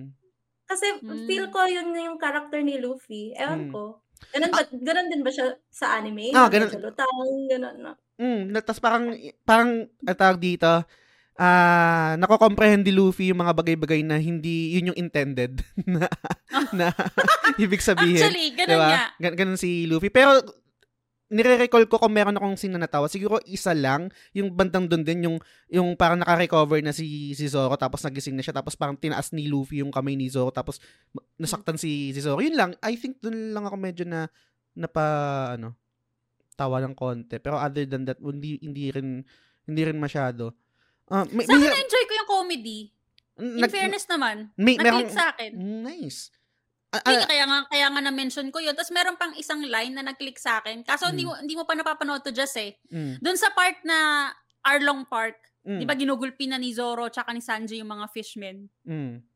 I don't think spoiler naman to sa'yo, Just. Hindi. Pero 'di ba si Zoro um tawag dito, lagi niyang kagat-kagat yung espada. So hindi siya nakakapagsalita ng mga technique. Mm. Si si Usopp kasi nagkasalita pa rin ng technique like exploding star, kineme, ganyan. Tapos dun sa Arlong Park scene, si Sanji, 'di ba, Amy, meron silang kinalaban na isang fishman na nagkasabi siya ng mga technique niya, 'di ba? Mm. Na parang sinisipa, yung parang mga food kineme, crouton chinena, ganyan. Mm. Tapos sabi ni ano, sabi ni Zoro, you'll fit right in. Kasi lahat sila sinasabi yung mga technique. Tawa ko na tawa. Sabi ko, oo nga naman kasi si Zoro lang yung hindi nagsasabi ng technique. Ah. Tapos parang, parang alam mo yung itsura niya na parang disgusted siya na parang, you'll fit right in. Ah, ang dahilan baka ba't di nakakapagsabi si Zoro? Siyempre, naka, may busal siya. Yun, yun ba yung Oo, main may reason? dun? busal. Ah, Feeling ko, feeling ko, Okay. pero baka siguro dahil yun din yung personality niya na parang pa-cool effect na parang, hmm, di ko gagawin yan. Parang ganun. Mm. Pero, isa pang comedic effect na nag-work sa akin, buggy. Saan dun? Di ba? Umuo si Amy, Baka oh. hindi mo pa napan, baka hindi mo pa naabutan yung part na yon Yung na, ano na nila si Buggy. Mer meron lang mga part na yung yung pugot na yung ulo niya. Eh, teka lang, sige, mag, ano, magbibigay lang ako ng context, no? Yung unang na-introduce, nung, nung unang na-introduce si, si Buggy, sabi ko, bakit ganito yung feel ni Buggy? Pang horror na ano. Na nakakatakot Oh, na eh. no? nakaka- bakit? Kasi sa anime, ano siya, com- comedic relief siya eh. Parang nung, nung, nung umpisang part, ah, pero nung mga latter part, doon na, parang doon ako natatawa sa kanya, yung pugot na yung ulo niya, yung may, may- nagsasalita na siya na pugot ng ulo. Mm. Pero nung nung buo pa yung katawan niya, yung unang laban nila ni doon yung unang napunta sila doon sa island na yun. Ah. Oh, bakit ganito pa? Ba't parang horror? Hindi ganito si Baggy. ah. Pero anyway, eto na naman ako, nagkukumpara na naman ako. Pero gets Pero naman. sa akin nag-work siya. Nag-work na menacing siya nung una, tapos Mm. puta, hindi mo na siseryosohin after. Makes sense siguro. Oo. Sa'yo ba, Amy? Akala ko ganun talaga siya. hindi. hindi unang meet unang meet nila kay kay Baggy, kaya ko yung nakagad 'yun. Di ba tama ba? Tama ba yung memory ko? Oo, pa tsaka lang- ano niya, galit na galit siya pag nababanggit yung Ah, oh, naalala ko na. Natawa, nat, nat, okay. Mag, mag, let me back up. Natawa na ako kay Baggy nung ano na. Yung nag-transfer na siya Mount Chibi. Yung Ah. part na yun, yun. I think, Dikit-dikit na yung oh, ulo niya, tsaka yung paa. Ah, dun sa part na yun. Kasi nandun rin yun sa, sa anime. Pero, anyway, magbasa lang ulit ako ng comment kasi baka makalimutan ko. May comment dito si Macy Tang Balyares. Sabi niya, I'm a bit skeptical about anime live-action adaptations, especially after they butchered Dragon Ball sa Dragon Ball Evolution. Kinuha lang ang character names, in-insert yung Dragon Ball sa story, then threw away the rest of the lore, plus the Goku there is not ano to, the Goku fans know and love. Yung naging favorite ko naman is yung Taiwan, eto nabanggit natin kanina, ang, yung naging favorite ko naman is yung Taiwan ah, adaptation ng Boys Over Flowers na Meteor Garden. Pero, mas maganda pa rin Anayori Dango. Ah, yun lang, Di, di ko nga alam dati na from a manga ito and with an anime rin. That, the adaptation is the reason why binasa ko yung anime, uh, siguro pinanood yung anime and look into Mm-mm. other adaptations. I think what makes a good adaptation ay yung makakahatak sa akin to delve deeper sa source material niya. And I think ganun yung nangyari kay Amy. Kung kung kung Yes. magkakaroon siya ng time Exactly. na panoorin ulit yung yung yung One Piece, bigyan ulit ng another chance. And um, lastly, siguro eto, mag, nagbigay si DJ ng top 3 niya na live action uh, anime adaptations na napanood niya. Etong third niya kasi, I think wala tong ano eh, wala tong anime adaptation. I think libro to or manga, yung Battle Royale. And we all know na kung gaano kalaki yung influence itong Battle Royale sa video games, sa sa sa series, right? Um, we all know that this is the king of live action at nagpauso ng Battle Royale genre, both movies, series, and video games. Tama ba? Mas nauna to kaysa dun sa kay ano? Sino ba to? Hunger Games? Tama ba? Di, di ko kasi- Yes! ah, mas nauna. Yes. Hmm. Mas nauna talaga siya. Okay. So, yun yung sa kanya. Meron ba kayong thoughts dito sa Battle Royale? Kasi super vague na yung memory ko. Pero alam ko, alam ko na, yun nga, yung, yung mga Mm-mm. students sila, tapos dinala sa isang island, tapos kailangan na magpatayan. Tapos Nagpatayan. random yung mga items na magugu- makukuha nila. Mm-mm. So, ano to siya dito? Ako pinanood ko yung Battle Royale after kong mapanood yung Hunger Games. Kasi na-curious ako na sinasabi nila Mm. na, ah, yung Hunger Games naman galing lang yun sa Battle Royale eh. Hmm. 'di ba? So parang doon ako na-curious, tas sakto pa yung bida sa um paano to sa Battle Royale, yung gumanap na Light Yagami sa Death Note. Mm. Mm. So parang ako, oh shit, sige, panoorin natin kasi medyo naging fangirl na ako nung um, character na yun or Mm-mm. nung actor na yun. So yun, na-enjoy ko siya in fairness. And no doubt naman na ang ganda nung pag... Hindi ko nga alam na may anime yun eh. Or na parang galing sa book yun eh. Yung alam ko walang Battle anime. Royale. Alam ko walang anime. Mm-mm. I mean, or galing sa book, Oo. or parang kung manga or something. So, yun. Ikaw, Amy. Naka-mute pa, sorry. Ako nagustuhan ko siya kasi napanood ko siya like way before. So, um, aware ako sa book, aware ako sa Nice. movie. So, sobrang, like for me at that time, sobrang new concept siya, I guess, Mm-mm. na, I, I don't know, Book I mean now, film. parang, Oo. yeah, I mean, hindi naman yung book to film, pero yung parang, yung kids in an island, tapos magpapatayan sila, and may may point ako in time like uh, sa mga teenage years ko na sobrang mahilig ako sa gore. So Mm. Sobrang sobrang nagustuhan ko siya. Like teenage year sort of nostalgia siya for me. Mas una mo bang napanood to kaysa sa Hunger Games? Mm-mm. Nice. Speaking of So parang Battle ako sa Hunger Royale. Games. Ano, ano, ano, ano, ano, ano, sorry? Nakornihan ako sa Hunger Games. Ah, okay. Di ko pa Kasi naman... naman. violent ng Battle Royale eh. Parang, Mm. like, ma- ma-immerse ka talaga sa world nila. Totoo. Ang, ang, ang ganda rin kasi ng konsepto na parang ang kung tama yung memory ka, correct nyo na lang ako. Super hindi na makontrol yung mga bata doon sa Japan. So parang ang naging solution ng gobyerno is, okay, battle royale tayo. Kulit nyo ah. Patayan kayo. Kulit nyo. ah. Ano, ano sasabihin mo, Yvette? Sorry. Nakatoff kita. Speaking of um patayan na ganito, Alice in Borderland Yun, isa sa pa yan. Netflix. Mm. Sa isa pa ring maganda na parang from manga to live adaptation kahit wala siyang anime. Sa akin sobrang nag-work siya. Yung yung wala akong point of comparison, syempre, Ah. alam ko lang kung ano yung nangyari dun sa live action. Pero na immerse ako Mm. na medyo may mga konting parts lang na medyo eh parang mm, talaga ba na hindi ko lang nagustuhan yung ending part siguro. Yung pagkaka-explain bakit sila nandun sa world na yon Kasi Mm. parang may pagkaisi kayang peg niya. So, yun. Napanood niyo ba yun, guys? Mm. Mm. Mm. Pero hindi, hindi ko, hindi- actually hindi ko nga alam eh, na parang, ah, may- na meron siyang source material, na meron siyang nag-exist na gano'n. And wala rin akong, ah, wala rin akong point of comparison. And yung, yung Arizu, ah, Arizu, di ba? Ah, Alice. Arizu. Ah, Alice. Alice. oo. Okay. So, um, eto hindi ko alam kung napanood nyo to. Merong um, second uh, ni, ni DJ is Beck, Mongolian Chop Squad. Ito masasabi ko na grabe, almost one to one yung pang-adapt from manga, anime, live action. Kuwang-kuwa almost lahat eh. Problema lang, walang lyrics sa songs. Unlike sa anime, may songs talaga. Hindi, hindi, hindi ako familiar dito sa Beck. I think nababanggit to palagi ni DJ tsaka ni, ni Francis Lance Galapon. Pero lagay natin siya sa try list. Okay? Tapos, um, number one niya, uh, Ruo ni Kenshin. Alam naman natin kung bakit siguro, no? Lahat naman ata tayo napanood to. True? And then, si Richie, last comment niya dito, hindi ko alam, hindi, hindi ako familiar dito, sabi niya, Detroit Metal City. Hindi, hindi ako familiar doon. Mm. Pero, tsaka Death Note 1 to 3, uh, Maka, ma, Maka Matsu, Matsuken ako eh. So, siguro yun yung creator na nung, nung mga, ano na, IP na yun. Yung, yung, yung Death Note, balikan ko lang ng mabilis. Mas una ko na, I think mas una ko napanood yung live action kaysa dun sa, sa anime.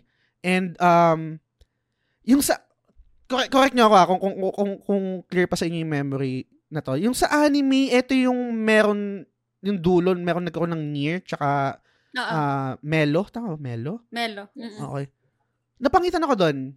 Kaya parang, parang mas gusto ko yung live action kaysa dun sa anime. Kung, kung, kung, kung isasama yun ha, yung part na yun ha. Kung, kung, kung, kung yung anime is, i-stop natin doon kay, kay Kira lang tsaka kay Light, okay, mas maganda yung anime. Kaso nung nasundo na ng Nier tsaka nung Melo, Kumorny. ayaw ayaw ko na nun. Kaya kung doon pagbabasihan, mas gusto ko yung ano, yung live action adaptation. Pero hindi ko na maalala mismo kung ano yung pinagkaiba doon sa e- sa ending. Hindi ko na ma-pinpoint kung ano. I think merong merong mga pagkakaiba kung paano namatay si Elle, right? Doon sa ver- sa anime versus sa live action adaptation. Kaya ba anong thoughts niyo doon kung pareho niyo napanood yung anime and um, live action? Ano yung much better para sa inyo? Un- unahin muna kita, ano, Yvette. Parang lahat naman tayo agree na pumangit yung Death Note Ah, totoo ba? after mamatay ni Light. Ni Hmm, Elle pala. Okay, okay.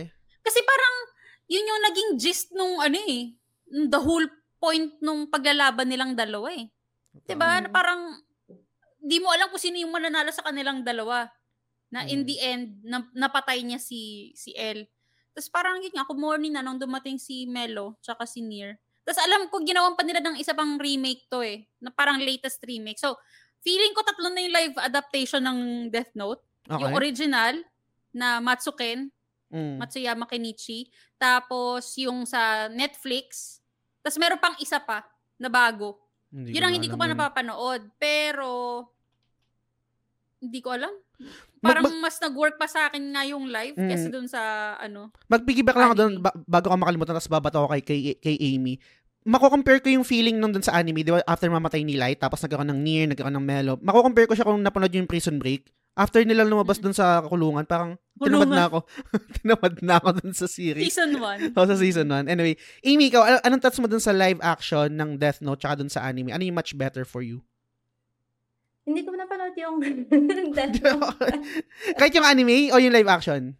yung, ani- yung anime napanood ko siya. Ah, okay, Yung okay. live action hindi. Pero nagustuhan mo So, rin ba yung ano? Yung Nier? Or yung doon sa bang, bandang part na yun? Hindi rin? Hindi. Ah, so yun, Feeling ko lahat naman ng nanonood ng, yung nga, sabi ni Vips, lahat naman ng nanonood ng Death Note, di nagustuhan Ah, yung okay. kay Nier. okay.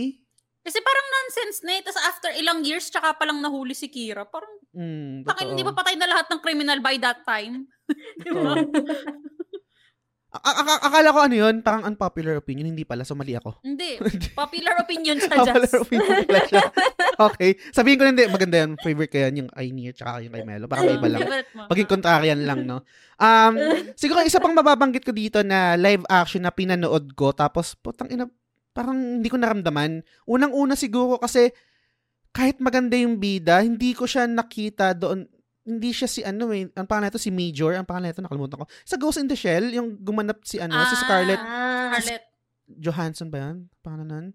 Hindi, hindi ko na-enjoy yun. Na, napanood nyo ba yan at na-enjoy nyo ba yan kung sakali? Napanood ko yung anime.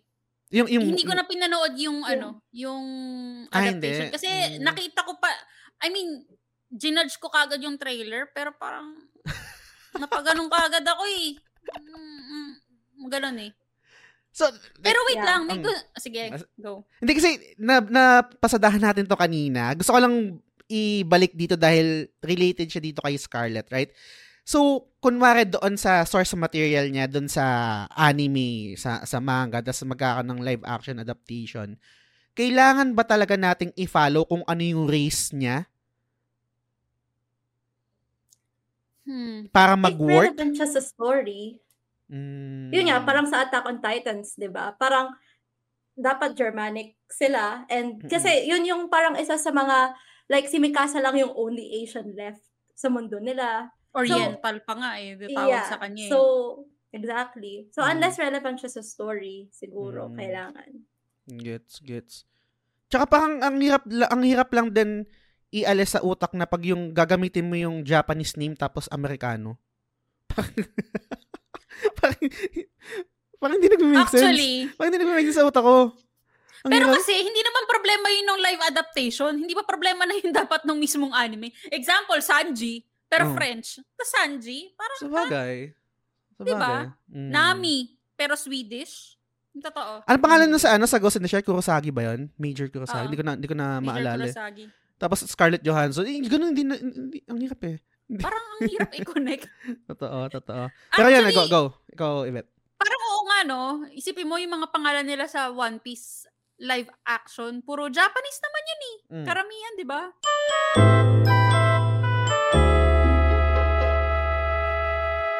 Sa Attack on Titan, medyo importante kasi yung race nila.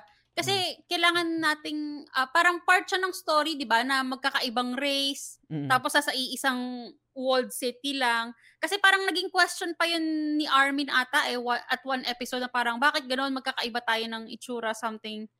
Hindi ko maalala kung saan specific yun, or baka gawa-gawa na lang ng utak ko yun. Pero, pero yun yung parang naging question yun na, si Mikasa na nga lang yung nag-iisang oriental. So, Mm. importante siya sa story. Totoo. Pero may, may, may, may mention ako kanina na ang weird, sabi ko.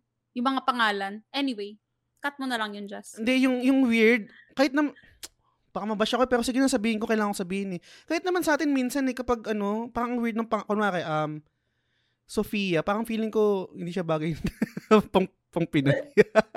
Hoy, meron yung mga bata ngayon, Sasuke na yung pangalan eh. Di ba, Sasuke, Naruto. Oh, paano yun, Jess? Di ba? Isipin mo, magkakaroon ng ira ng mga bata na ang pangalan Luffy, Naruto, Sasuke. hindi kasi, sorry, go, go Amy. Sorry. Actually, fair yun, Jazz. Kasi meron akong friend, as in recent namin pinag-uusapan to. Ano siya, um, British friend siya. Mm. Tapos, um, tinanong niya yung pangalan nung boyfriend ko. Tapos sabi ko, ah, Nico. Mm. Tapos sabi niya, alam mo, hindi ko in-expect yun yung magiging pangalan niya. Tapos sabi ko, bakit? Tapos sabi niya, Pinoy siya, di ba? Tapos ako, Mm. oo. Tapos parang wala lang, bakit ganun yung mga pangalan yung mga Pinoy? Parang hindi, parang hindi nagtutugma. Siguro kasi naman na ano tayo, na colo- colonize tayo ng, ano, ng iba't ibang bansa. Pero may ganong feel eh. Kunwari, um, kahit naman kunwari, uh, Ashley. Bland yung naisip ko pag Ashley eh. Di ba? Stereotype. Hindi, totoo naman eh. Di ba? Parang ganun eh. Ewan ko. Actually. Tiffany. Oh, Tiffany. Tiffany, ganyan. Jessica, yan. Ka- cancelable ba yan? red hair yung mga naiisip ko eh. Cancelable take ba yan? Hindi naman ah. Hindi naman Hindi siguro. naman siguro, pero weird naman kasi talaga ng Mm. mga pangalan ngayon ng mga kabataan. Isipin mo ano, teacher ka, no? Teacher ka ng high Mm. school or ng elementary. Babasahin mo pangalan, okay, Arit, Keme, Mm, oh. Arit Cruz, Arit Pero- Santos. pero, pero may tropa yun. Shoutout kasi ano, si Master IG. Anak pa, an- pangalan ng anak niya, Iris. Hmm, Arit. S- super fan kasi siya ng ano ng Final Fantasy 7. And same din naman Kasi kunwari, pinag-iisipan ko yun, Jazz. Mm. Sabi ko, pag nagkaanak kaya ako, if in case magkakaroon, paano kaya Uy, gusto ko nagbago na ng isip niya. Gusto niya na magkaanak. Hindi! Dati, dati, ta- dati ko pang toto. Tapos gusto Mm. ko sana pangalan, Kyrie. Tapos parang meron ako nasalihang Kingdom Hearts group. Ang weird lang kasi isipin mo ang pangalan nila sa Facebook, Kyrie. Mm, totoo. Ano ko? Tapos naalala ko, wait lang, sorry. May isa Sige, pa akong kwento. Nung mga panahong uso pa yung ano, yung mga, ano to, text clan. Okay. Hindi ko sure kung familiar si Oh, Amy nag- dito, pero mm. meron kasing ira ng ano, mga text clan dito Mm. sa Pinas na parang um, meron akong sinalihan na group na Super Junior. Mga fans Okay. ng Super Junior. So, syempre hindi ko naman sila kilala personally. Tapos merong isang member doon, pangalan niya Hotaru. Hotaru? Hotaru. Ah. Tapos sabi ko, o yung astig naman ng codename mo, Hotaru. Anong real name mo? Sabi niya, pangalan ko talaga yan. Sabi ko, talaga ba? Hindi ka ba nag-joke? Sabi niya, hindi, pangalan ko talaga yan. Half Japanese kasi ako. Sabi ko, "Eh, sorry. Inisip ko kagad codename. mm. Mahirap talaga. Kahit nung, hindi rin babagay kunwari, what yung pangalan mo, ano, Park Sojun Cruz. But, hindi, hindi eh. Hindi, hindi. hindi magwo-work. Junji Yun. Santos, di ba? hindi eh. Mahirap, pero... But I think for Amy, ano ba? Ano bang take mo doon? Kasi gaya niyan, pangalan ni Amy, Amira. mm. Marami na weirdohan, well, dito sa Dubai, marami na weirdohan na yun yung pangalan ko. Mm. Pero kunwari dyan Kasi sa Dubai, Arabic name siya. Kunwari, di ba sa, sa Dubai, um, meron ba dyan na paano ba, local, let's say local, tapos English yung names nila. Di ba parang weird rin yun? Mm. O hindi sila gumagamit ng No, English kasi- names? Locals dito, mga Muslim. So, Okay. yung mga Muslims, may mga specific names na Mm, pwede lang sa kanila. Like gets. Muhammad, Mm-mm. um, Ali, ganon. Yun yung, may mga pinagpipilian na pangalan lang. Parang ganun din yung nangyayari, di ba, kunwari, um, yung mga Korean or let's say mga Japanese, y- yung iba lang siguro, pag pumapunta sa States, na- meron silang English name, ba, nag-ano sila ng English Mm. names nila. Pero anyway, you do you, kung trip mo maging Utada Santos, pwede naman. Gago. Kaya alam mo, sabi nung isa kong friend, sabi niya, sa ano daw kasi, sa bansa kasi nila, talagang may meaning yung pangalan kung anong oras ka pinanganak, Mm. um, ano yung parang potential mong um, personality based Mm. sa, alam mo na, astrology and Yeah. stuff. Binibase sa yung pangalan nila doon. Kaya sabi niya, Mm. bakit ganun ang weird ng mga pangalan yung mga Pinoy? Parang random lang kung san-san kayo pinapangalan Mm. ng Yeah, usually mga Hindus nyo. di ba? Oh, yun nga. Yun yung Hindus, yeah. um, mga Hindus na talagang may meaning yung pangalan. Sa atin parang, kung ano lang yung Mm. favorite ng magulang mo, yun na yun.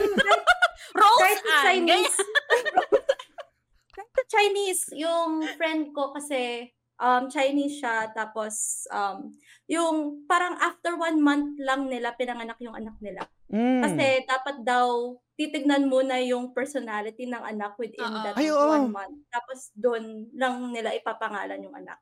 Yung make sense yun. Parang may, may ganun, no? Parang may, may mga pangalan na hindi bagay sa ugali mo. Ano, angel, no? Angel, angel ka tapos ano? Angel. Angelica, no? Tapos naging tomboy.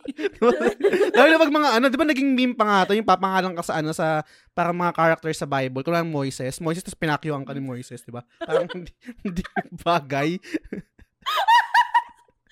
Yung, teka lang, yung, panga, yung, ah, yung sa akin kasi, hindi, ko- medyo, medyo jejemon nga yung pangalan ko, Jahas, eh, may HP. eh. Just Pero yung, yung pangalan ko kasi, ga- galing siya sa ano, kung familiar kayo dun sa alak na JNB, yung Justerini, ang meaning kasi na Justerini and Brooks. So yung J dun kinuha Ah. Justerini, ginawang Justerini, ginaw, ginegemonize ni ano nila mama. so yung pangalan ni Jazz, legit na pang Jeje noon yes. pa. Oo. Hindi yan ano, hindi, eh, Jazz, isa OG. kasi mga nagpasikat. Oo, Ah, OG. nagpasikat. Yung may mga H, no? May May H na Jazz. Yan. labo. Hindi siya code name lang. Pero again, shout out kay Hikari Cruz. Baka merong ano dyan, nag-exist na Hikari Cruz. Super. Sasuke. Sasuke Santos. Kahit nga mga Dota names, eh, no? Mga Dota characters, no? Pinapangalan din. Oo. Ay, oh, shout out. Kapatid ko. Mm. Kapatid ko, pangalan ng anak niya Sven. Oh my God. Russian yun, di ba? Tama ba? Di ko alam, pero Mm. Sven Russian. yung pangalan ng anak niya. Mm. Tapos yung kapatid ko naman na isa, yung kuya ko, pangalan ng anak niya Adam Yeager. Mm. Saan ka pa? Adam Yeager! Hey guys, ang dami, la, lalayo pa ba tayo? Mm. Pangalan na lang ng pamangking ko. Ano? Okay? Yun nga, Adam Yeager Ah, okay. si Sven. Teka lang, mer- meron lang, meron lang akong tangent kasi alam ko hindi na to related sa topic namin pero kasi napag-usapan yung pangalan. Matagal, na ano ko to, na ano ko to dun sa ano, sa pinapakinggan na, na podcast yung kay Mo, Mo Twister, um, um, Good Times with Mo. Na topic na to before. Pap, kunwari may anak tayo, ah, may anak tayo. Papayag ba kayo kung lalapit sa atin yung isang company or isang brand um, bibigyan kita ng, ng pera, napakalaking pera, pero papangalanan mo yung anak mo, pangalan ng brand namin. Kunwari, Panasonic. Pangalan ng anak mo, Panasonic. Kumbaga parang yung anak mo, yung name niya, gagawin as living marketing ng name nung nung company na yun. Papayag ka ba? Kunwari, yung anak mo, pa, bibigyan kita ng, ng 20 million dollars, pero ang papangalan mo sa anak mo is um, Sony or let's say um, Jollibee. Mga ganyan. May ganun sa community, yung show, Subway yung pangalan ng lalaki. Anyway, Anong show yun? ako, community. Pangalan ng show yun? Mm-mm. Ay, hindi, hindi, hindi ako familiar. Pero ganun yung ginagawa nila. Pinapangalanan nila yung mga anak nila ng And ano. then may isang, ep- kasi sitcom siya. Tapos Okay. may isang episode na yung guy, pangalan niya Subway. Kasi parang gusto ng Subway, as, parang yung marketing na nila, ayaw Ah. nilang ma- parang in-your-face advertising. Oo. Gusto nila, parang personified na yung Subway. Parang Ah, so baka doon galing, tao, baka doon kinuha yung ano, yung topic na yun, dyan sa Mm. binabanggit mo. Hindi, hindi ka sa familiar dyan eh. Pero sige, go, ikaw papayag ka ba, Amy? Kung yung anak mo papangalan ng ano, ng, ng brand name, tapos bigyan ng pera. Tas, kunwari, 20 million dollars. Oo. Papangalan sa anak mo, ano? Pay ka? Pa- papayag ako, pwede naman palitan yung pangalan, Hindi di ba? bawal. Naka- Nakalagay sa kontrata. Nakalagay sa kontrata, bawal palitan. Lifetime na yun yung pangalan mo. Ah, hindi. Ay, hindi. Okay. Ikaw, Yvette. Hindi rin. Wow, bait nyo naman. Hindi kasi ka? parang ang awkward naman yung pangalan ng anak ko, PlayStation. Mo, na, PlayStation, halika na dito. Kain tayo. Sige nga, Jess. Parang feeling ko papayag ako, tapos parang feeling ko eventually matatanggap ng anak ko yun. Kasi sa kanya, sa kanya ilalagay yung pera. Oh, lalagay, sa fans niya, kung pag 18 years old na siya, pwede niyang withdrawin yung pera niya. Oh, pero habang buhay kanyang papakyuin, tayo ba't naman ganito? Nakakata- pero depende, di ba? Hmm. Depende, ano yung brand? Mercedes. Ah, pwede sa pa. bagay. Tesla, Ah, yeah. pwede pa. May Oo. babagayan, may babagayan. Pagka yung mga ano, brand ng sasakyan, Mm, di ba? pwede. Pe- pero what if ikaw si ano, si Tinder Solivilla?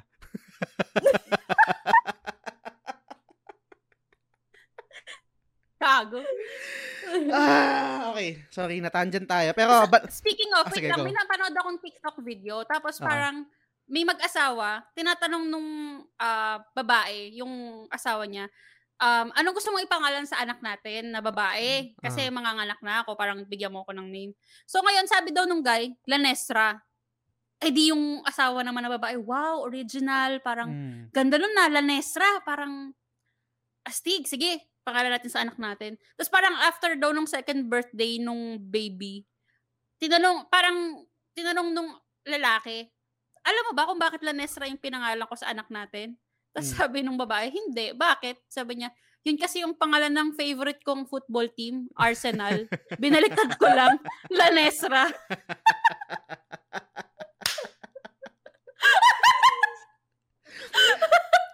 Um, teka lang, alam ko tangent ulit to guys, pasensya na kung ayaw nyo na makinig, okay lang. Mag umalis na kayo, pero ang sarap kasi ng discussion. Nabuli ba kayo sa pangalan nyo? Hindi. Pero may ganun din, no? Meron ganun eh. Meron ako mga klase na nabubuli sa pangalan eh. Feeling ko ito yung pinaka ano ko eh. Um, kunwari sa mga barkada asaran, pinakaayaw ako pag inaasa ko yung, yung apelido ko. Parang doon, doon ako nagsusuper saiyan. Kunwari, dati kunwari tayag, di ba, diba tayag ako? Pag inasa, inaasa ko na bayag, yung, yung ginagawang bayag yung ano ko, yung apelido ko, na nababatrip ako. And meron din talaga mga pangalan na nagiging pang-asar sa'yo eh. Kahit nga minsan, kunwari, pag, kahit graduate na, hindi ka tinatawag sa pangalan mo, tawag sa yung apelido, yung mga ganyan. Mm. Pero, ang, ang, ang iniisip ko kasi kung kung sakali yung anak ko kasi papangalanan ko tapos babayaran ako ng 20 million dollars, enough ba yung 20 million dollars doon sa pagdadaanan niya? lifetime. Oh, sa pagdadaanan niyang pangbubuli or yung trauma na makukuha sa kanya. Kung ako, oo, papayag ako eh. Ma, papayag ako. kung mabubuli, kung mabubuli ka naman, di ba? Mm. parang, parang ang sarap ma-depress sa, Nang may pera. oh, no, may pera, parang ganun na. Anyway. Pamahid mo ng luha yung pera. No? Okay. Um, balik tayo sa topic natin. Ano, sa, ano bang pinag-uusapan natin? Okay. Um, Anime adaptation. Ah, anime. Okay, anime adaptation. Ah, sorry. Layo na. Di ko na alam kung... bagay ba yung mga ano nationalities sa mga Ayun, pangalan? tsaka sa, tsaka sa mga names, no? Siguro, i-transition ko lang dito sa question na ito na prepare ko para sa sa episode natin. Kasi nga, gaya na nabanggit rin kanina ni Evet na nauuso yung mga um, live action adaptation sa mga anime. Meron ba kayong um, looking forward or let's say, feeling yung mag-work at may enjoy mo as a fan and sa mga newcomers na anime tapos itatranslate as live action adaptation? So, hindi ko Meron pinip- ako kagad dalawang sagot. So, hindi ko kayo pinaprayer ng tanong ha, pero yun, ah, meron ba kayo naisip? Sige, ikaw muna, Yvette, tapos si Amy. Slam dunk. Oh!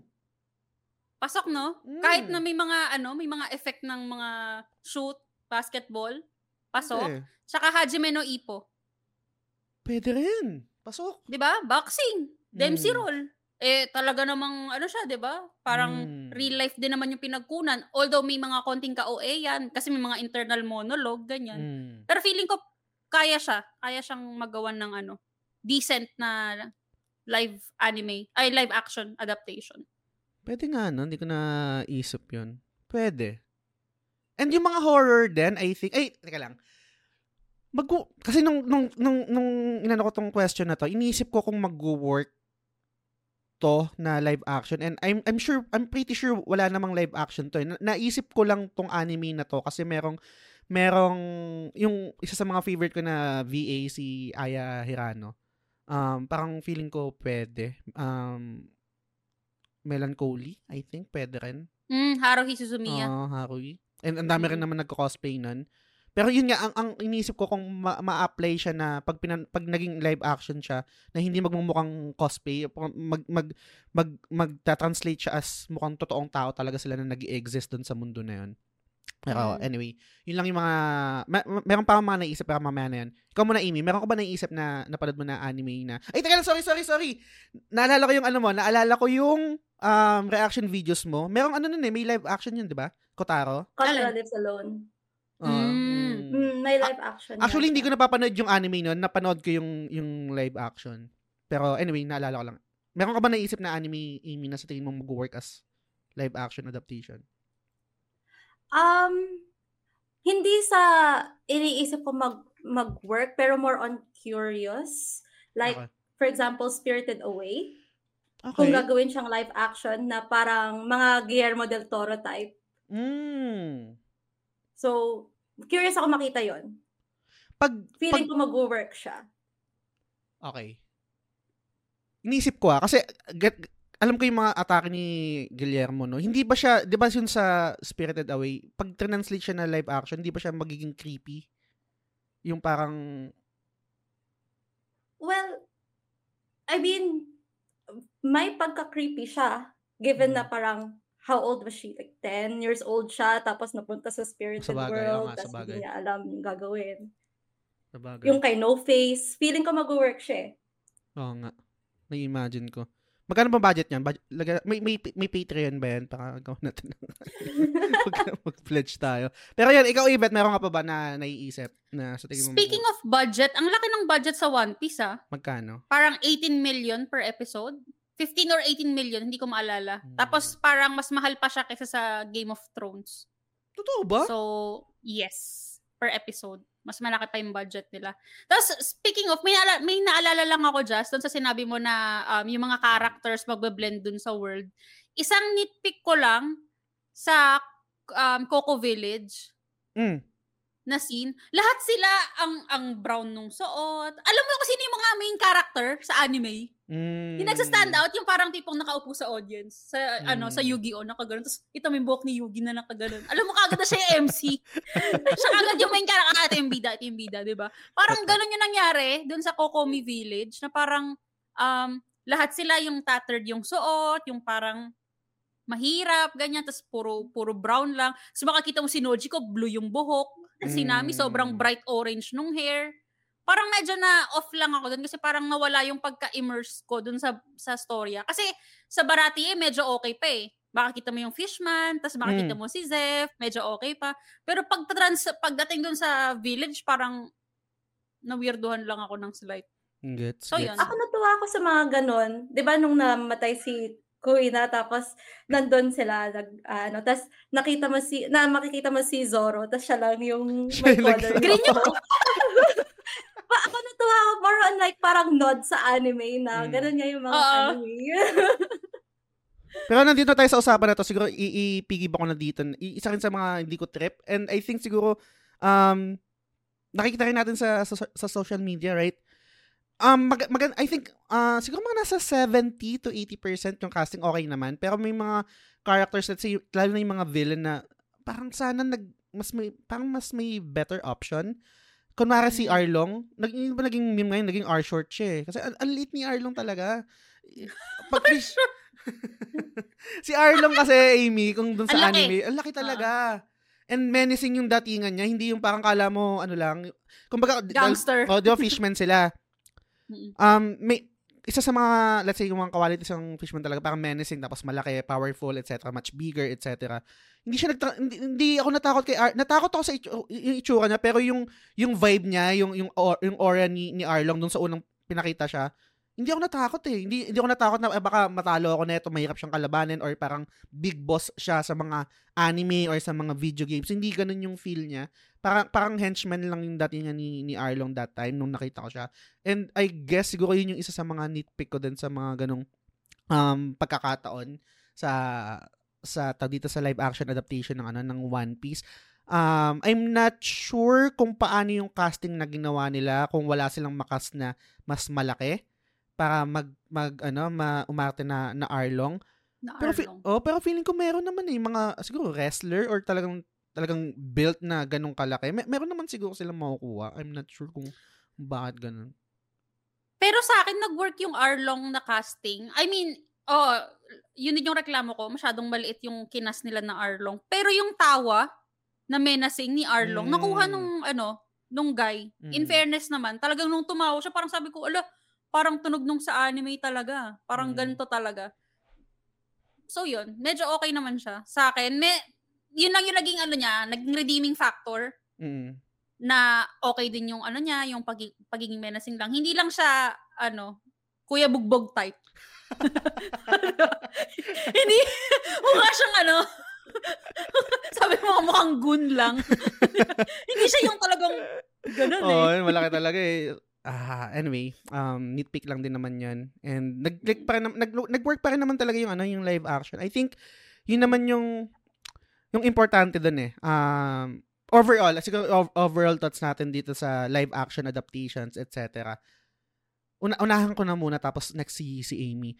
I think sa tulad ko na pag nag-consume ng ganito na merong point of comparison or reference, hindi talaga maiiwasan. Ah, ah, su- super guilty ako dyan. Pero, sa akin, mas importante kung nag-enjoy ako at na-entertain na lang din ako dun sa ano, sa, sa pinanood ko overall. Um, may mga bagay kasi na kahit panoorin mo, hindi, hindi mo kayang panoorin ng, ng tapusin eh. Na first episodes pa lang, ah, first episode pa lang, di ko kaya. Ayoko mag-spend ng oras dito. Pero dito kasi sa One Piece, I think dun sa sinasabi nila na nagbe-break ng curse, um, at some point, totoo rin naman, dahil ay, meron mga magandang adaptation gaya ng mga napag-usapan natin kanina. Pero yun kasi yung um, parang common na consensus or yun yung parang notion ng mga tao kapag live action adaptation. And okay, I think ba- valid lang din naman na i-criticize yung, yung bagay na mahal mo.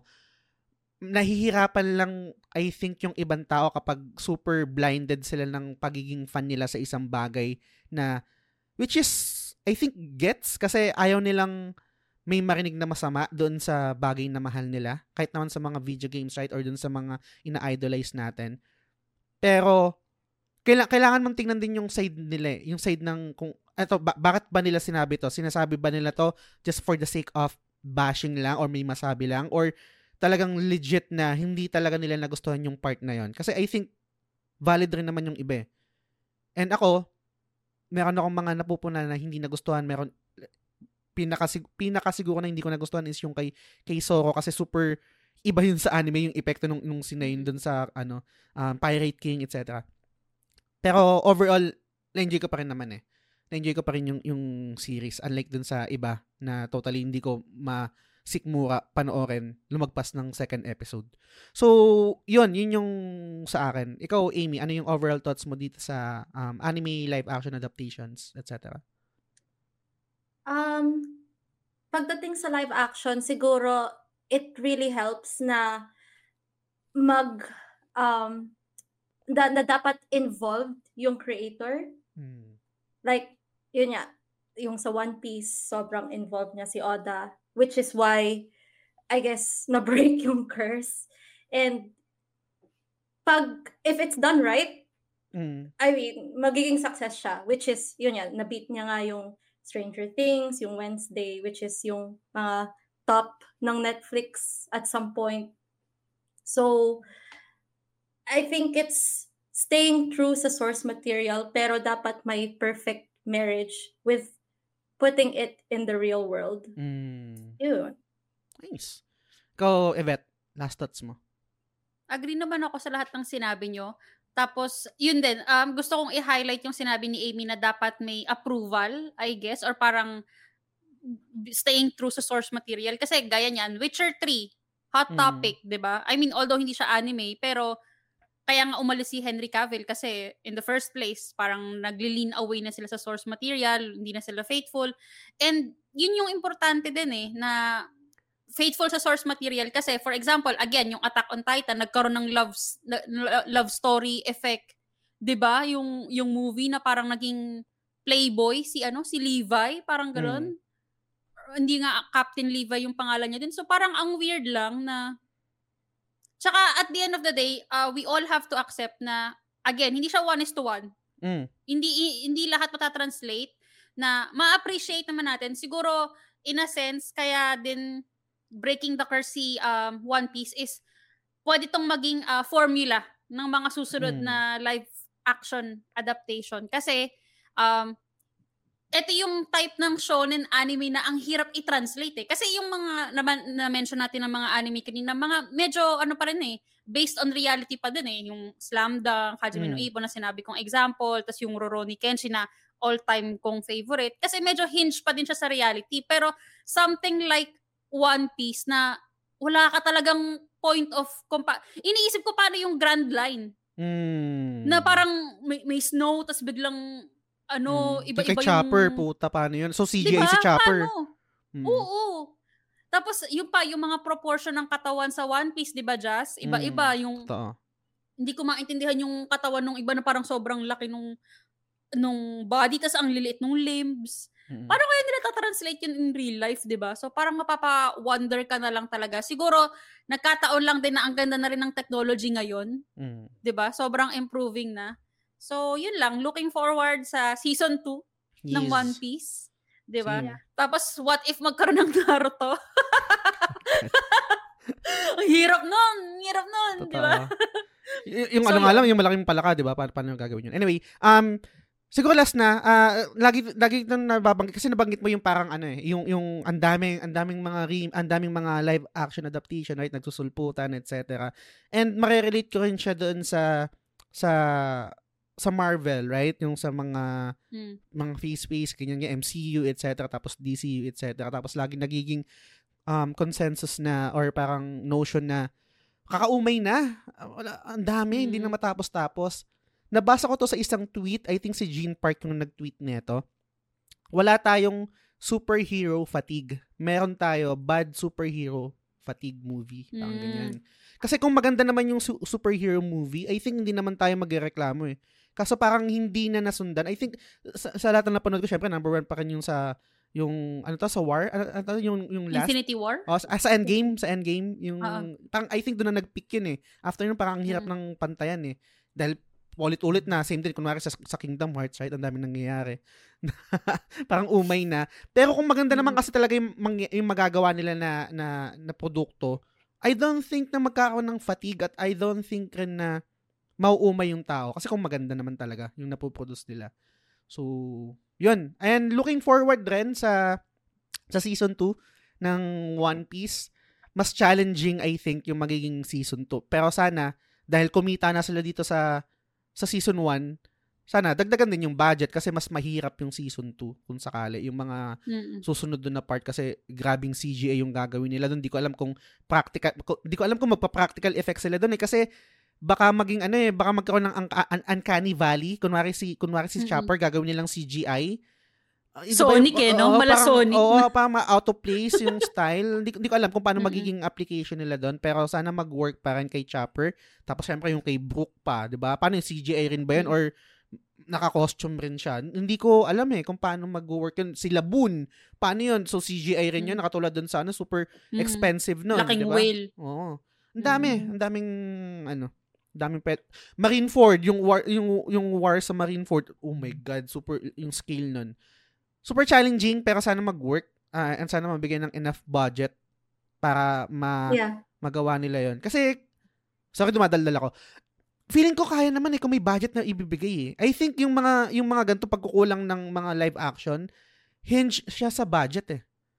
'Di ba? Yung CGI yung yung yung, yung, nag- yung naging meme yung kay ano kay Sora yung nagbend yung Ichimonji. Oo. Yung sir, Tapos may nag ano, may nag-post inedit niya, 'di ba? Parang in After Ah. Effects niya. Tapos ewan ko.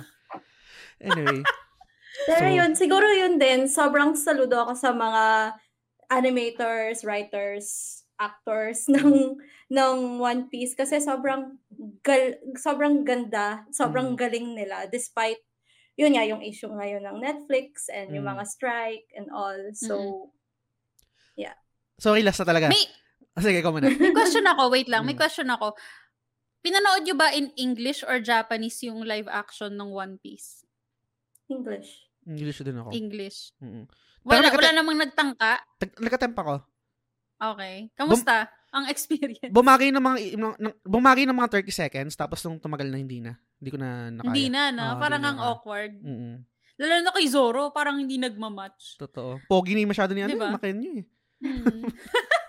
Pero last na, Pero meron, pang hatak. Mm-mm. last na promise. Um, nabasa ko rin to parang may nag-trending nito before. Ah, topic naman, ang topic, ang context naman nito is nanggagaling sa Voltes 5. Siyempre, binabash ka agad na ano na, ala, baka ang Mm, pangit na naman yan, GMA type ng ano ng ng animation, CGI, etc. Tapos parang merong nag merong nag-post na animator na kaya naman namin yan eh. Pero kasi yung trabaho namin is base lang din sa binabayad sa amin Output. alangan naman na po, sorry, alangan naman na mag, mag gumawa kami ng animation na ala western or parang yung mga CGI na super lupet, mga ganyan-ganyan, pero ang bayad, bayad sa amin, super liit lang. Ano yun?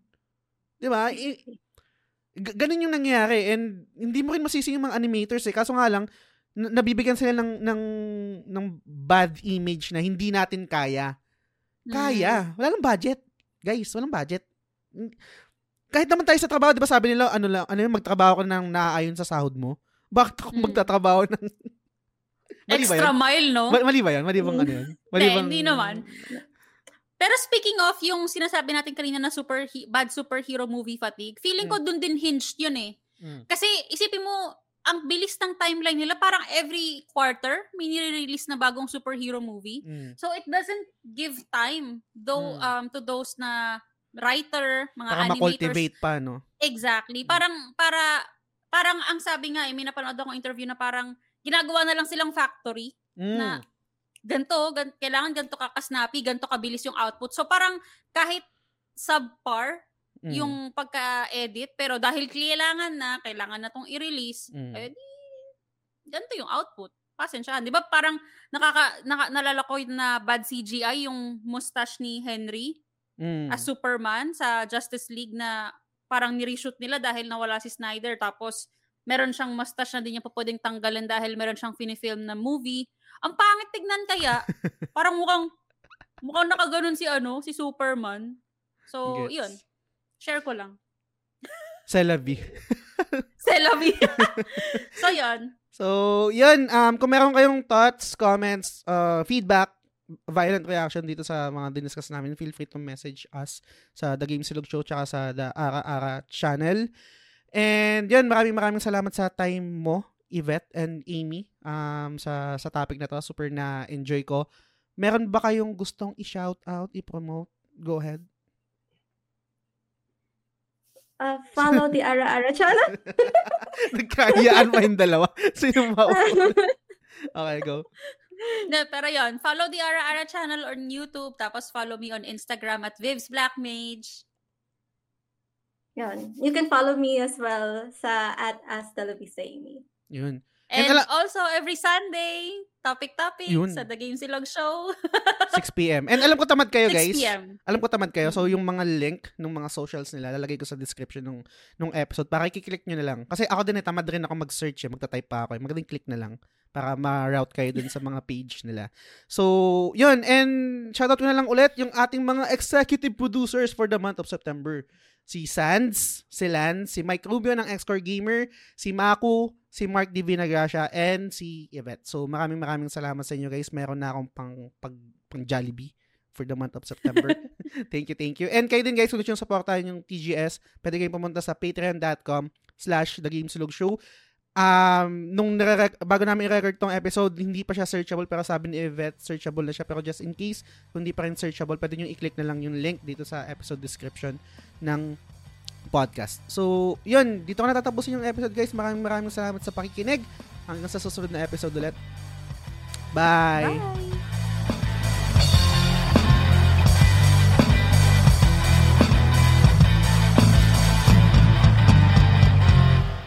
The Game Silog Show is fan-supported at facebook.com slash The Game Silog Show. The following names are our current supporters and I'm eternally grateful for your kindness, support, and generosity. Sands, Mark Andrew Yap or Maku, Frederick Telen Soriano ng Late na Gamer, Mar Valencia, Daddy Player 1, Francis Lance Galapon, Yvette Solivilla ng Ara Ara The Wee Podcast, Arnel Pableo, Paula David, Vitoy Bautista, Mark Paha, Tess Macalanda, Benson Santa Ana, Jeff Bahilot, Mary Fontamillas, Teacher Mike Lau Bacareza, Mark Christian De La Cruz, Mark Divina Gracia, RD Casimiro, Ruben Domingo, Ray Anthony Rivera, Bernard James Cruz, TJ Balyares ng Backlog na naman Budolcast, Macy Tang Balyares ng Casual Gamer vs. The World, Luigi Tumulak, Mike Rubio ng X-Core Gamer, Bay Ian, Zel Pineda, Shane Rivera, Gab Espiritu, Patrick Ryan Silvosa, Albert Gonzalez, Alfred Bacani, Derek Joshua Owami Marquez, Brian Mikua ng Tolits, Nico, Drew Rivera, Kuya Balls, and Delia Bourbon. Maraming salamat sa inyo guys.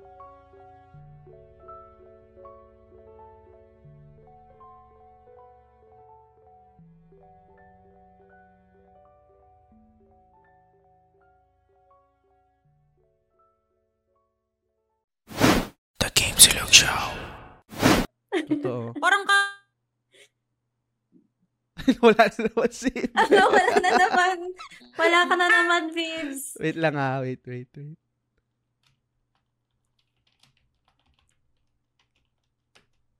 Ano bang, Yvette, ano bang internet plan mo?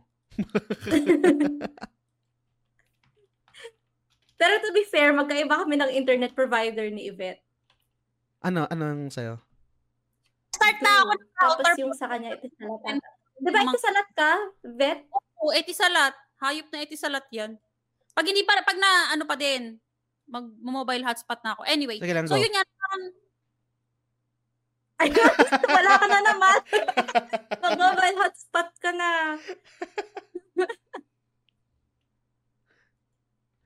Naka, naka-wired ba siya? Wired connection ba yung gamit niya? Mm-mm, wired connection siya. Pero ano ba yan? Um, parang kasi nare-relate ko sa Pinas. Kunwari sa Pinas, di ba, parang may PLDT, merong Globe, Mm. mm. maraming ISP. Diyan din ba, or parang may major lang sa inyo na ano, na ISP? Dalawa lang.